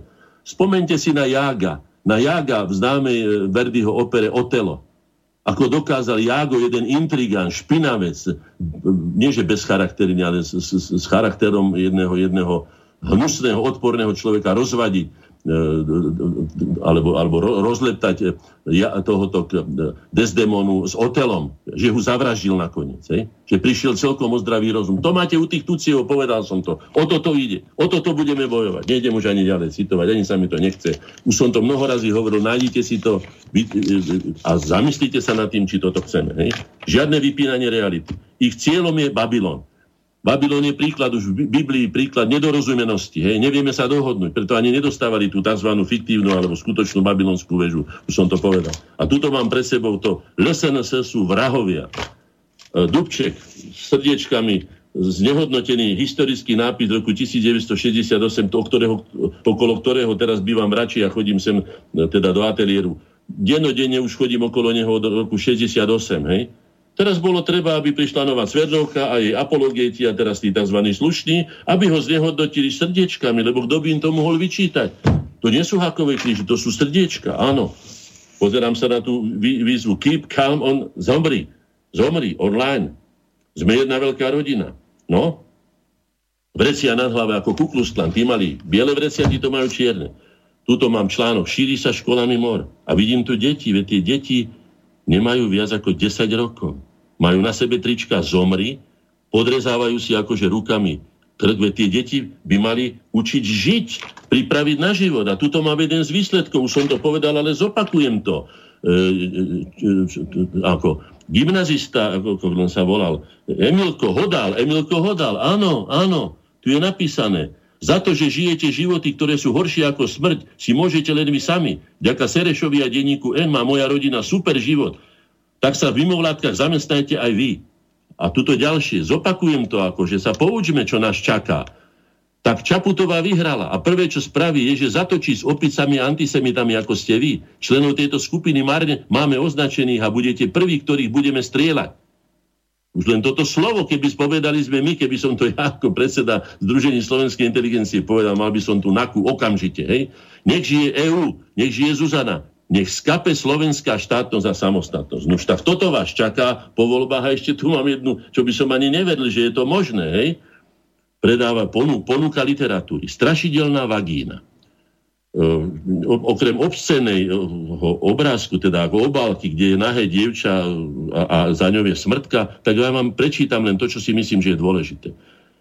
Steve Bláznivá, to je názov tej, Steve Bláznivá, miluje svoju excentrickú priateľku Stacy, ich sexuálny život však poslednou dobou nestojí za nič, pretože Steva trápi po, podivuhodné kvírivé zvuky, ktoré sa linú, prekladám šeštiny, zo stacijných intimných partí, čiže z jej vagíny. No, dobre, Tuto mám tu, pani, vy ste už spomínali, už s niekým, svetkovia Serešovi, tu chodia klopať, chodia nabití, chodia sa vnúcovať, rozprávajú o 90 riešeniach. Hej? Znova zopakujem, pre koho? Mám tu pána Pavla Demeša, ktorý sa preslávil poslednú dobu, ako by som povedal, roznášateľ, alebo ak sa to povie, šíriteľ farebných revolúcií. Hej? Citujem pána Demeša, ktorého osobne poznám. Citujem. Mimovládky musia zdvihnúť hlavu, Vidíte, čo už mali, zdvihneme hlavy, zdvihnite hlavy, už to mal pán, pán Kiska na, na, na plagátoch a začať hovoriť o veciach, na ktorých krajine záleží a nesmú dovoliť, nesmú dovoliť si, predstavte, aká to demokracia, nesmú dovoliť, aby sa začalo parazitovať na strachoch a témach, ako je národ, vlast, rodina a podobne. Ale si predstavte, tak to, čo tvorí náš, náš základ aj nášho štátu, veď máme národný štát. My sme využili svoje národné právo na seba určenie. Nikto nemá také právo, len národy, keby ste to nevedeli. Hej? Takže áno, podľa, podľa, podľa charty OSN sme postupovali. Podľa ústavy Československej federatívnej republiky sme postupovali. Hej? A národ, vlast a rodina, treba ako to odstrániť. Hej? Nesmieme dovoliť. Áno. Ja si pamätám, už som to povedal minule veľmi dobre si, ja som kvôli pánovi Demešovi odišiel ako poradca Michala Kováča, vtedajšieho prezidenta, keď som bol poradcom e, pre veci kultúry a umenia, pretože som videl, kto je to pán, pán Demeš, akým spôsobom sa e, správa, pre koho pracuje. To už ja neviem presne, ja nebudem hovoriť, či si aj ja, lebo to ja už neviem presne tieto veci, ale určite pre Slovenskú republiku nepracuje. A toto, čo už povedal, to je celkom jednoznačne, že on ako jeden z tých apologietov, propagátorov a podporovateľov farebných revolúcií toho nešťastia, ktoré sú vlastne občianskými vojnami. No a ešte poviem to, že on bol, to bol on, ktorý inicioval vtedy ako jeden šéf poradca e, prezidenta Kováča, zaniesli tý, e, do, do múzea holokaustu v, vo Vašingtone tympanom z Vrabelskej synagógy, ktorá nemala nič spoločné s tým, čo hovoria ako s holokaustom alebo s udalosťami z vojnových rokov 1939-45, preto lebo bola zbúraná v roku 1989. To znamená, že ten tympano nie je dôkazom toho, že by tu niekto v roku 1939-45, lebo to bolo okrem toho v Rávle, boli v Hortievskom, Nielašejovskom, Maďarsku. Aj to si treba uvedomiť, treba poznať dejiny. No. A teraz sa pozrieme bližšie na depresívne pasáže z ich programu, hej? Inštituciálne zabezpečenie ako je tu napísané v analýze fašistického teroru. To nepovedali síce oni, ale ten analytik to takto nazval. Ja osobne sa tomuto, tomuto pojmu fašistický poviem vám úprimne vyhýbam. Podľa môjho názoru na Slovensku nie sú žiadne reálne predpoklady na to, aby tu fašizmus vznikol. Fašizmus je diktatúra, je to totalitný veľkokapitál. My tu nič také nemáme. Ten veľkokapitál, ktorý tu operuje, ten vyváža svoje zisky mimo Slovenskej republiky. Tu sa nič podobné stať nemôže. A to, čo vyhlasujú, to je len malovanie a nálepkovanie a hlúposť aj tých ľudí, aj keď to povedal Fico, alebo to povedali iní, ktorí v podstate robia zlé meno Slovenskej republiky a slovenskému národu, lebo nič také tu nie je. Ale je tu napísané, Pripravíme zákon, ktorým vyhlásime stav klimatickej núze a zavedieme progresívnu cirkulačnú emisnú daň z motorových vozidiel. Alebo zriadíme ministerstvo pre ľudské práva, občianskú spoločnosť, obranu a demokraciu a tak ďalej. No, ale oni budú určovať, čo sú to ľudské práva, koho práva sú nadradené nad ktorými, ako som už povedal, miesto toho, aby boli trestaní tí, ktorí nám robia zlé meno v zahraničí svojim, svojim spôsobom života, ktorý sa podobá pomaly neandertálcom, tak nakoniec my sme tie obete toho, že znášame hambu a je to, všetko to padá na našu hlavu. Zriadíme Centrum pre hybridné hrozby. Vidíte, také krásne názvy, hybridné hrozby. Oni si tie hybridné hrozby pomenujú, čo tam je, oni ich podefinujú, hej? A dezinformáciu.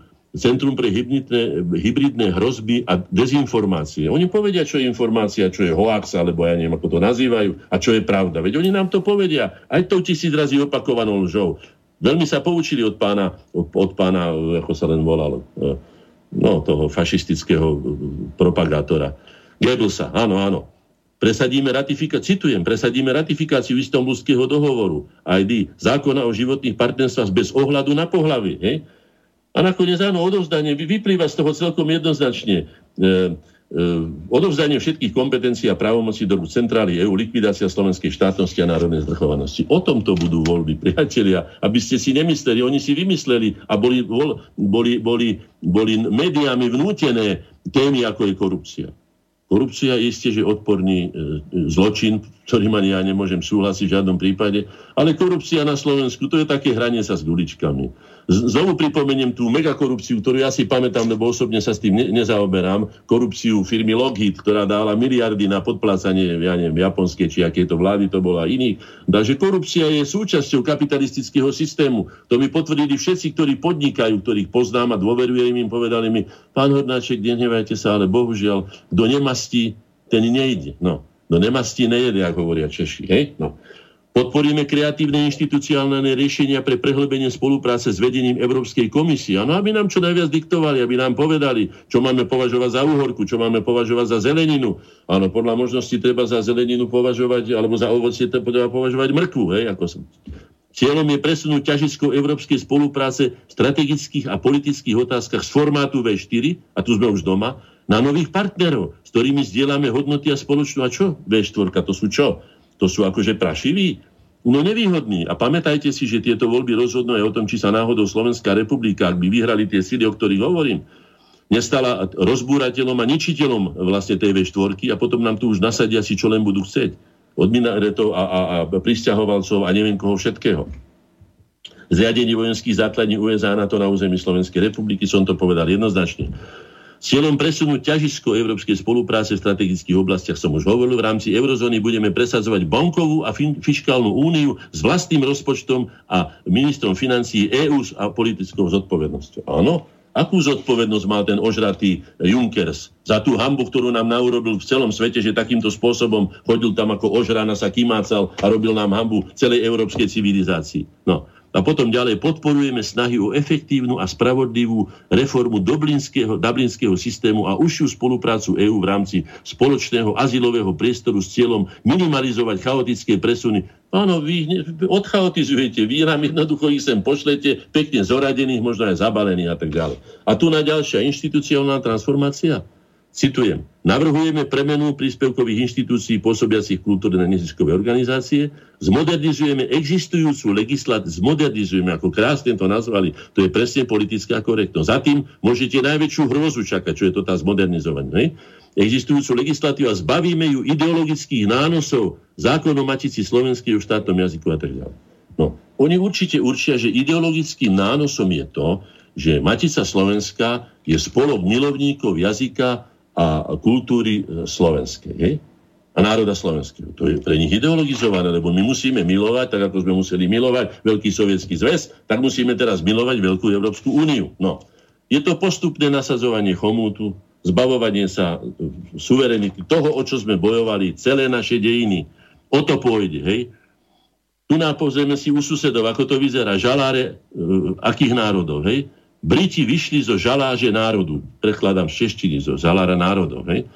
Prvý žalár národov bola tak Franská ríša. To len tak odhadujem voľne. Hej. Franská ríša. Pamätáme si, ako Karol Veľký, ako veľký e, demokrat, tam tuším 20 tisíc sasov, keď nechceli prijať kresťanstvo, dal vyvraždiť. Ako sa vyvražďovali Slovania. To, to bola taká prvá, keď chcel niekto dostať pod vlastný zadok celú Európu, ovládať ju a rozhodovať ju. To bolo taký prvý žalár národov, bola Franská ríša. Potom to bola tá Habsburská, Rakúsko-Uhorská. Potom to bola tá Hitlerová, ktorú, ktorá začala s novými pomermi, s novou Európou, s novým človekom, s novými vzťahmi. Len nie vojnu. Toto všetko sú Hitlerové citáty. Len nie vojnu. Mimochodom, ak ste si to všimli, Hitler je, to, my máme to UPC kanál, Hitler je každý deň na niektorom kanále. Hitler v taký, Hitler onaký, Hitlerové stavby, Hitlerové úspechy, Hitlerové neúspechy, Hitler, Hitler, Hitler, Hitler. Aký to má záujem, neviem, ale konštruktívny určite nie. No a štvrtým väzením národov, ako ho tu nazvali naši susedia Češi, je žaláž národu. Britové vyšli z európskeho žaláže národu, je Európska únia. Vyberme si, ak máme možnosť, hej, Česká republika, čo sa tam deje, tisíckým či milión chvíľek pre demokracii, či sa ako sa to volá. Také isto majdanizácia pomerov. Povedal to jasne, myslím, že aj prezident a iní to povedali, aj predseda vlády. Vyhrajte voľby Vyhrajte voľby, zoberte štát do ruky, ale so zodpovednosťou nielen bliakať po uliciach, zoberte a urobte niečo lepšie. Samozrejme, sme za to. Kde sú tie demokratické pomery? A teraz vám prečítam niečo, čo ma skutočne, teda doslova by som povedal, šokovalo. Tu už hoci, čo ma nešokuje za tých 30 rokov, čo sa tu vrtám v týchto, týchto veciach, ale počúvajte dobre. Pani Hamplová, pani, pani Hamplová, pana, pani Jana Zvirtek Ham, Hamplová je advokátkou, čiže je to právnička. Tu ho máme na fotografii. Je to staršia pani. A píše tu, Bůh ví, že jsem to nechtěla. Zejména v čase vánočním, ale musím. Možná jsem totiž taky ekosvine. Nebo jsem už babička. Pro levné maso nejezdím, ale k doktorovi áno. A teraz vám tu mám deti, odfotené deti, mladé deti, také ako som videl s tým zomri, deti, zmanipulované deti a spievajú toto. Aj tá pesnička tam je v Nemčine, takže to je od našej vyspelej nemeckej demokracie toto. Dobre počúvajte. Budem to sa snažiť po slovensky preložiť, alebo budem to čítať v češtine, pokúsim sa. Moje babička žídi motocykl. Každý měsíc projezdí tisíc litrů super. Moje babička říká, že motor je super. Opravdu cool Používa ho v domovie dôchodcu ako invalidní vozík. Moje babička je stará ekosvine. Moje babička jede k lekáži na SUV, to neviem, čo je, keď mi niekto povie, čo je to SUV, nerozumiem tomu, hej. Jezdí k lekáži. Pak si jede kúpiť maso, pretože je bez levie a nestojí skoro nič. Moje babička je rafinovaná, moje babička je stará ekosvine. Konec úvodzoviek. Dobre? Tak si to dobre rozmyslíte, vy, ktorí počúvate, či budete doma sedieť, alebo pôjdete... Ja vám znovu hovorím, voľte to menšie, najmenšie zlo. No a teraz poďme k tým, neviem, ako sme s časom, ale vždy sa snažím, aby som to nejako zvládol. Ne? Je tu jedno múdre porekadlo od Hipokrata. Kým začnete niekoho liečiť, spýtajte sa ho, či sa vzdá veci, kvôli ktorým je nemocný. A táto otázka nad nami vysí ako Damoklov meč, vážení poslucháči, vážení predstaviteľa slovenského národa, vážení občania slovenského štátu Slovenskej republiky. Toto nad nami stojí. Ak sa my nechceme vzdať svojich, svojich zlozvykov, ktoré som menoval a budem čítať na záver, hej, ktorí sú naši najväčší nepriatelia, naši najväčší nepriatelia a najväčší priatelia a spolupracovníci našich oponentov sú naše slabosti, naše vlastné slabosti. Ak sa ich nemienime vzdať, tak sme prehrali voľby už teraz. Ako národné síly, ako tí, ktorým záleží na osude slovenského národa. Ja si myslím, že to dokazujem za 30 rokov dosť veľa vecami. Som ochotný to každému dokázať len zoznamom tých vecí, ktoré som urobil. Nechcem sa tým nejakým spôsobom chváliť, pretože to považujem za svoju prirodzenú povinnosť a bol by som rád, keby to za prirodzenú povinnosť brali aj iní ľudia. Nemusia to robiť tak ako ja, že sa musia vzdať svojho, ja neviem, povolania, respektíve profesie a na plných 24 hodín to robí 30 rokov. To nie. Ale aspoň keď sú skutočne rozhodujúce veci, ako sú voľby, alebo sú to, ja neviem, petičné akcie, alebo je to, ja neviem, skratka vtedy, keď môžete ako rozhodovať. Politika v demokratickom systéme, na rozdiel od politiky, ja neviem, v otrokárskom, feudálnom či inom systéme, politika v demokratickom, teda tak aj aspoň defo, teda definovaný v, v Ústave Slovenskej republiky, v demokratickom systéme, je každ- súčasťou každodenného života. Politika je aj spôsob komunikácie. Politika je spôsob, ja neviem, vyjadrovania sa, spôsob postoja k životu. Nie, že zomri, Veď ale ak chce zomrieť, tak na čo to rozprávaš? Tak sa nejakým spôsobom, to je tvoja vec, ale neroznášaj to. To je infekt, ktorý je nebezpečný. Vieme veľmi dobre, čo to spôsobuje. To predsa nedovolíme, aby sme toto predsa propagovali. My potrebujeme žiť. Už aj preto, že sme nositeľmi, ako som to už mnoho razy povedal, odkazu 22 na, generácií našich predkov. Áno, sme 23. v tom genetickom reťazci veľmi zložitom, ktoré má vyše 30 tisíc, lebo koľko znakov, hej, my sme, my sme tí, ktorí sme povinní žiť. Pokiaľ vlázeme žiť a sme schopní žiť, sme povinní na tú partiu pokračovania a odovzdať ju niekomu. To je naša povinnosť. Nemusí to byť hneď rovno 12 alebo 15 detí, o ktoré sa nestaráme, ako to robia tí nezodpovední. Ale mali by sme mať nejaké deti. Pokiaľ môžeme mať, samozrejme, veľmi mi je ľúto ľudí, ktorí nemôžu mať deti. Oni sami to ťažko znášajú. Viem, že človek najviac chce to, čo nemôže mať. Je to skladka taká danosť, je to zákonitosť. Ale tí, čo môžu mať, o čo sa staráme? Staráme sa skutočne o tú špičku, alebo teda ideme robiť tú tzv. inklúziu. Znova zopakujem, ja som zažil len jednu cigánku, vtedy sa to volalo tak, ako sa to volá, historicky. To je historický názov cigánka, to není žiadny nadávka. Žiadna nadávka. A to, že má ona pejoratívny charakter, za to nemôžeme my. To nech si zodpovedia tí, ktorí tam ten nános dali. Viete? Že cigáni znamená klamať alebo a tak ďalej, ako synonymu. Takže mali sme len jednu. Volala sa Sonia Solíková. Dneska ho môžem pomenovať, pretože pravdepodobne už, ak žije, je určite vydatá. Sonia Solíková nám v 31 členej e, triede, vtedy to bolo v 5. triede, pán, tam si na profesora, alebo teda no, pána učiteľa Uhliara, hej, ktorý nás učil Slovenčinu, skákala po laviciach ako opica, házala do ňoho papiere, kriedu, nadávala mu hlúpými týmito. Vtedy to ešte bolo také, že prišiel buď pán riaditeľ alebo školník, chytil ho za ucho, vyviedol ho vonka a tam si urobil poriad. Dneska nedaj Bože to urobiť, veď by okamžite odsudili. To je to, čo som čítal tých, týchto, že urobiť, z obete urobiť vyníka. Nakoniec by potrestali toho, ktorý prišiel urobiť poriadok, aby sa tých 30 iných žiakov, ktorí sa učiť chcú, mohlo učiť, aby tam neskákala jedna cigánka, v tomto prípade tá Solíková. A teraz pustiť takýchto 10. Veď učitelia to veľmi dobre vedia. Prečo sa tí učiteľia nezastanú tých, ktorým toto vnúcujú? Prečo chcete zničiť celú populáciu Slovensku? Prečo? Lebo som mal ten program, mali sme ho spolu, pán, pán Hazucha. E, chaos ako stratégia, áno. Malá skupina ľudí a tá skupina tých, tých bankstrov, alebo ja neviem, ak sa všelijak volajú, tých nasledovníkov a pohrobkov týchto, týchto neomarxistov a tejto frankfurtskej školy, ktorá chce zničiť západnú civilizáciu tak, že bude smrdieť, No toto je samozrejme vyhovuje. Toto presne chcú. Rozvrátiť všetko, čo sa dá. A sa im to akože darí. A prečo sa im to darí? Pre naše slabiny sa im to darí. Áno, pretože ustupujeme. Preto je to tak. Takže nezabúdajme. Symbolika má veľký význam. Nezabúdajme aj ten 29. Prečo je to 29. Prečo vybrali práve 29. 29. február ako, ako voľby? Prečo? Symbolika má veľký význam, najmä pre tých, ktorí, ktorí manipulujú nie len e, historici, ale aj, aj, alebo z históriou, ale aj s národmi a štátmi manipulujú. To ja vám poviem, čo sa udialo 29. Mám to tu vypísané pekne. No, tu na, hej, 29. dočasní národní zhromaždení odsúhlasilo ústavu ČSR už ako unitárneho štátu. Napriek tomu, že prvé riadne voľby sa konali až, až, až už v apríli, to znamená, že keby boli počkali od 29. februára, to znamená, že asi mesiac a pol, nie, oni potrebovali to urobiť u nás bez nás, preto to tak aj urobili, že sa zmenila e, Česko, ponočka Slovenská republika z veľkým mesta, zmenila na unitárne Československo, zmenila sa ústavou, tedy tak to bolo 29. februára. No, to je jedna vec. 1920, symbolika, 4. júna, na Parížskom zámku Veľký Trianon som to čítal, bola podpísaná mierová zmluva víťazných veľmocí s Maďarskom.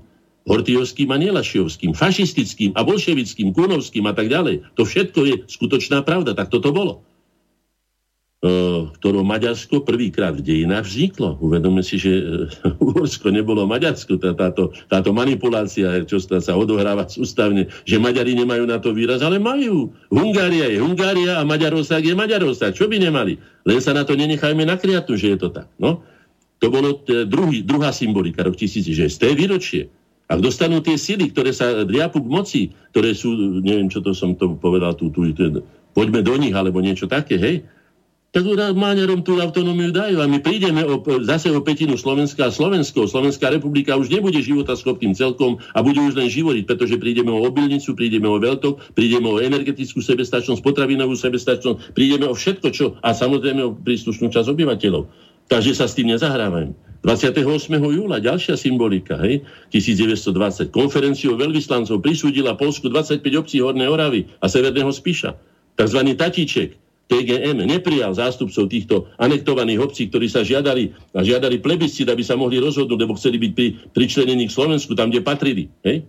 Tatíček ich nie, to nebol demokrat, tedy Tatíček. Hej? Ďalšie, 10. oktobra 1920 No, v Oravskom námestove na ľudovom zhromaždení Slovenskej ľudovej strany českí vojaci strieľali a asi 300 do asi 300, 3000 zhromaždených, 3000 je tu napísané, a zastrelili dvoch účastníkov Ignáca Feníka z Klina a Antona Janskulínka z Oslanice. Toto všetko symbolizuje 29. nielen 29. ale aj rok 1920. 2020, hej? Takže dajte si dobrý pozor, čo sa tu všetko chystá. Tu mám oznámenie o voľbách, mám ho pred sebou o čase a miesta konania volieb do Národnej rady Slovenskej republiky 29.2.2020 a premietni si to do informácií, ktoré som vám dal. Alebo si ich nájdete na, a nemusíte sa. Čomu by som ja e, sa teraz akože, lebo už budeme musieť, koľko máme ešte? Povedzte mi, pán Házucha, minút. 13 minút. Máme 13 minút, dobre, takže musím, no. Len vystríham, budem mať o tom možno samostatnú reláciu. Viete, čo je, kto je najobľúbenejší svetý na Slovensku? Svetý pokoj. Dobre počujete. Svetý pokoj je najobľúbenejší svetý na Slovensku je svetý pokoj. Je to istý spôsob unikania z reality, na čo nás navádzajú. Daj sa reality, zapni si zábavu, vypni realitu, zapni si zábavu. Áno, do nadprirodzeného sveta. Nie, v našich rukách je to. My sa už nevyhovárajme, neťahajme ani Pána Boha za nohy. Dal nám to isté, čo dal iným. Dal nám ten istý mozog, také isté ruky. Sme dokázali mnoho razy v dejinách, keď sme sa spojili. Samozrejme, keď sme sa spojili, to je podmienka. sme dokázali veľa vecí. Ja som sám toho svetkom roku 1993, keď sme sa v 90. rokoch ako národné síly spolu s Maticou Slovenskou, inými združeniami slovenskej inteligencie, ale aj vtedajšími národnými stranami, ako bola Slovenská národná strana, HZDS a e, Združenie robotníkov Slovenska, sa nám podarilo obnoviť slovenskú štátnu samostatnosť demokratickým, ústavným, kultúrnym spôsobom. Takým, ktorým akceptovali aj tí, ktorí nás nechceli akceptovať. Máte tu príklad z nášho života svojho. Môžem ho podpísať vlastnou krvou. Aj som ho podpísal už. Takže rok súdových rozhodnutí. Chceme si vládnuť, alebo chceme slúžiť. A teraz buďme múdri. Tú taktiku zneisťovania poznáme. Odputávanie pozornosti, nevenujú sa realite, diktatúra povrchnosti, krčovitá zábava, alkohol, drogy, závislosti, e, realizmus, teda relativizmus, nihilizmus, bezperspektívnosť, tolerancia k nenormálnostiam, dúhový teror, vnúcovanie zvrátenosti, chodenie nahých ľudí po, po, a, a, a, obcovanie medzi sebou pred deťmi na uliciach. To všetko patrí k týmto vymoženostiam moderných e, demokracií alebo vyspelých, miešanie identít, teror menšín, tzv. pozitívna diskriminácia, jednostranná tolerancia, vnúcovanie jednostranné Tolerancia vždycky, ak má byť nejaká, má byť recipročná. Vydieranie, citové vydieranie a tak ďalej. Nebudem to ani čítať, na čo? No, je toho nesmierne veľa. Na... No. Hlavný cieľ Bruselu. Rozbiť jednotu Vyšegrádskej štvorky. Sme vybraní my, v Čechách vieme, čo sa deje, ste už počuli, som vám to hovoril, a takisto aj my. Kde sa to podarí, uvidíme. Hej? Uvidíme. Ale to je určite áno. Každé centrum, a nie, že teraz, ale aj v Egypte, alebo v Asýrii, alebo v Babylone, alebo kde. Každé centrum sa vždy snažilo jedno a to isté rozbiť všetky oporné body iných mocí, ako je ona, a všetko sústrediť do svojich vlastných rúk. Vládnuť a podriadiť si e, všetky súčasti toho svojho impéria. Hej? Aby potom tie cudzie výrobky, potraviny, e, energie, cudzie zásobovacie reťazce, cudzie výrobné podniky, cudzie základne a vojaci, cudzie médiá, cudzia ideológia, cudzia kultúra, áno, a potom po nás potopa. Však? Tak by sme, hej? A sme celkom nezhavraneli, tak odporúčam múdrosť, svornosť a vytrvalosť. Tak bojujú slovenská inteligencia pod môjim vedením 30 rokov a dosiahli sme významné spolu s celým slovenským národom. Áno, není to o korupcii, je to o likvidácii slovenskej štátnosti. Aby sme si teda ešte boli istí, Slovenska, čo je to medzi štátom a štátnosťou, je rozdiel. Lebo štát môže existovať a bude existovať. Oni nemusia zrušiť Slovenskú republiku. Ako som povedal, na tej lodi našej bude napísané Slovenská republika. Možno, že ešte krajšími písmenami ako dnes. Aj slovenská vlajka tam bude to. Ale už tam bude cudzí kapitán alebo cudzím záujmom slúžiaci, bude tam cudzí kormidelník, inde vedúci, tak ako by sme my potrebovali a tak ďalej a tak ďalej. No. Takže to si uvedomme. Možností je mnoho ale iba jedna z tých možností je správna. Ako som už povedal, a zopakujem to znovu, my sme odsúdení našou polohou, našou veľkosťou alebo malosťou, už akokoľvek to nazveme. My sme odsúdení k spolupráci.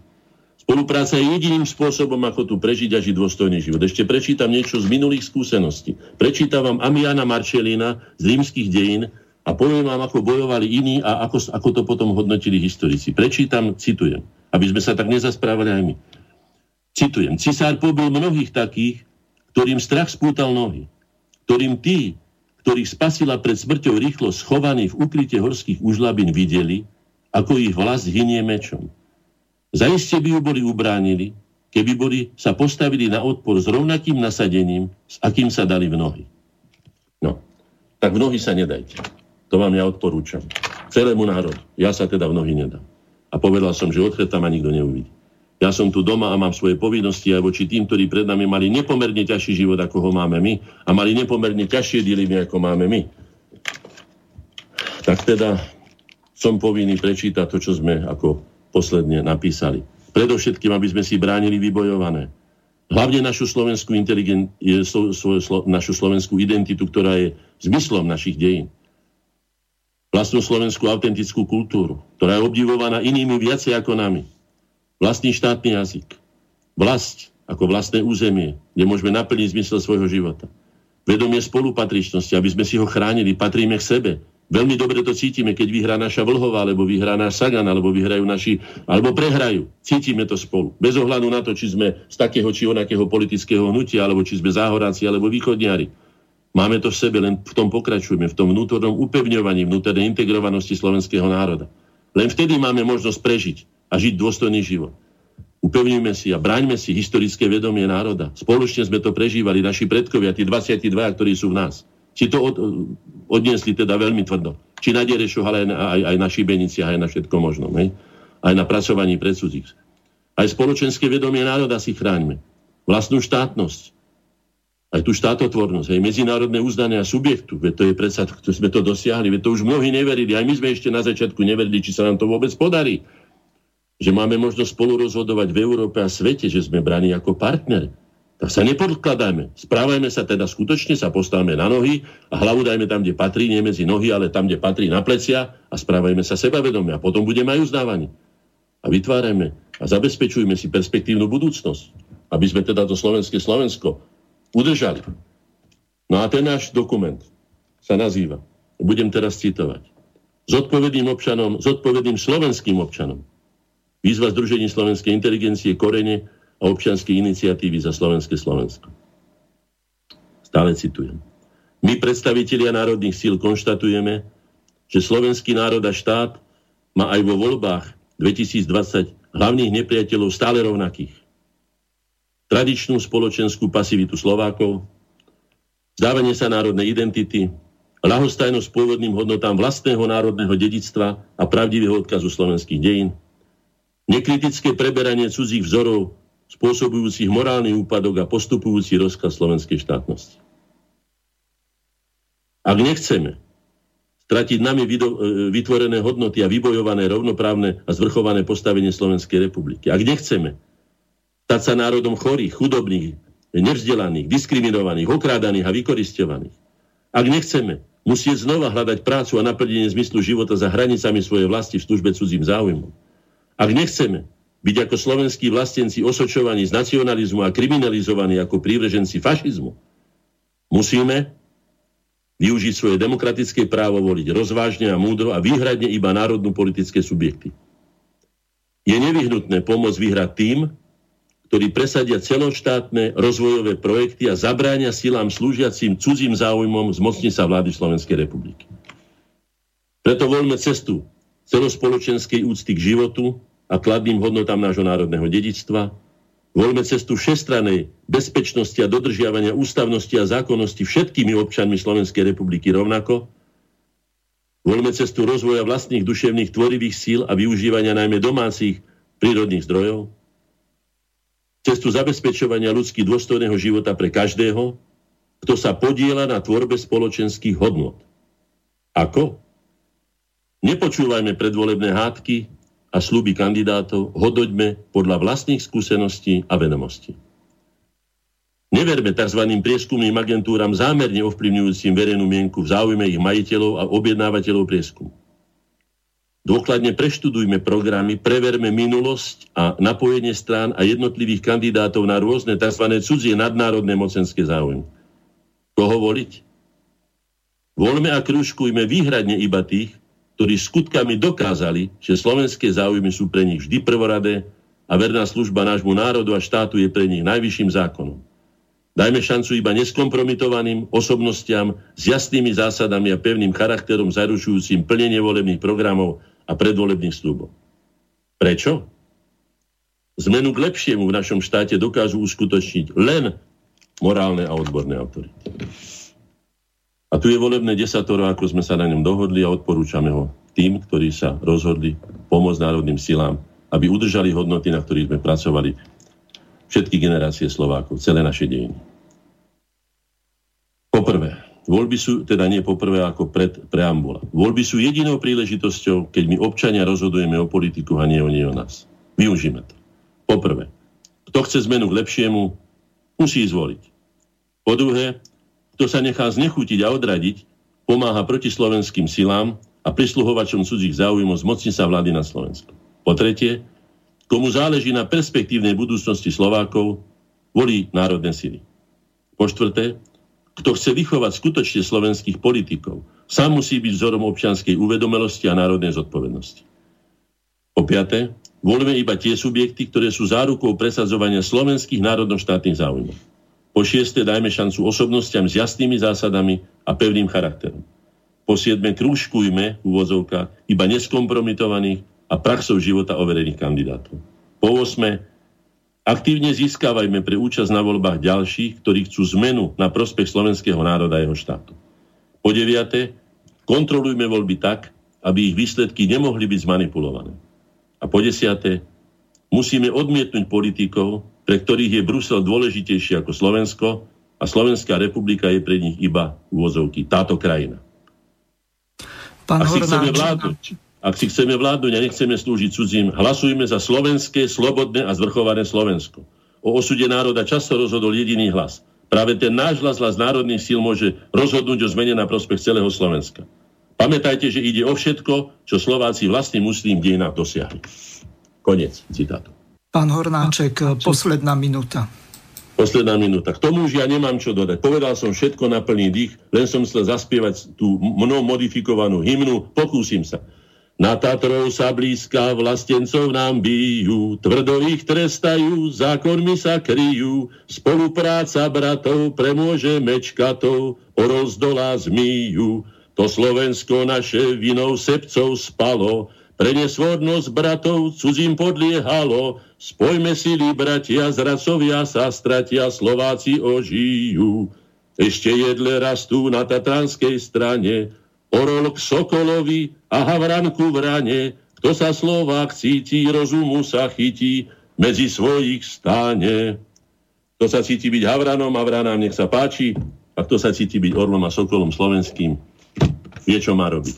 To je všetko, čo mám na srdci. Ďakujem veľmi pekne, lúčim sa s vami a takisto aj s našimi poslucháčmi. Ešte raz sa ospravedlňujem za 15-minútové oneskorenie. Bohužiaľ, technika občas zlyha a E, som rád, že sa mi tu vôbec e, podarilo rozchodiť. Lúčim sa s pánom Hornáčkom a takisto aj s vami a teším sa na ďalšie relácie v Slobodnom vysielači a takisto ostaňte nám verní a Počúvajte ďalšie relácie Slobodného vysielača. Do počutia. Vysielací čas dnešnej relácie veľmi rýchlo uplynul, tak sa s vami zo štúdia Banska Bystrica Juh lúči moderátor a zúkar Miroslav Hazucha, ktorý vás touto reláciou sprevádzal. Vážené poslucháčky a poslucháči, budeme veľmi radi, ak nám zachováte nielen priazeň, ale ak nám aj napíšete vaše podnety a návrhy na zlepšenie relácie lebo bez spätnej väzby nebudeme vedieť relácie zlepšovať, za čo vám vopred veľmi pekne ďakujem. Do počutia. Táto relácia vznikla za podpory dobrovoľných príspevkov našich poslucháčov. I ty sa k ním môžeš pridať. Viac informácií nájdeš na www.slobodnyvysielac.sk Ďakujeme.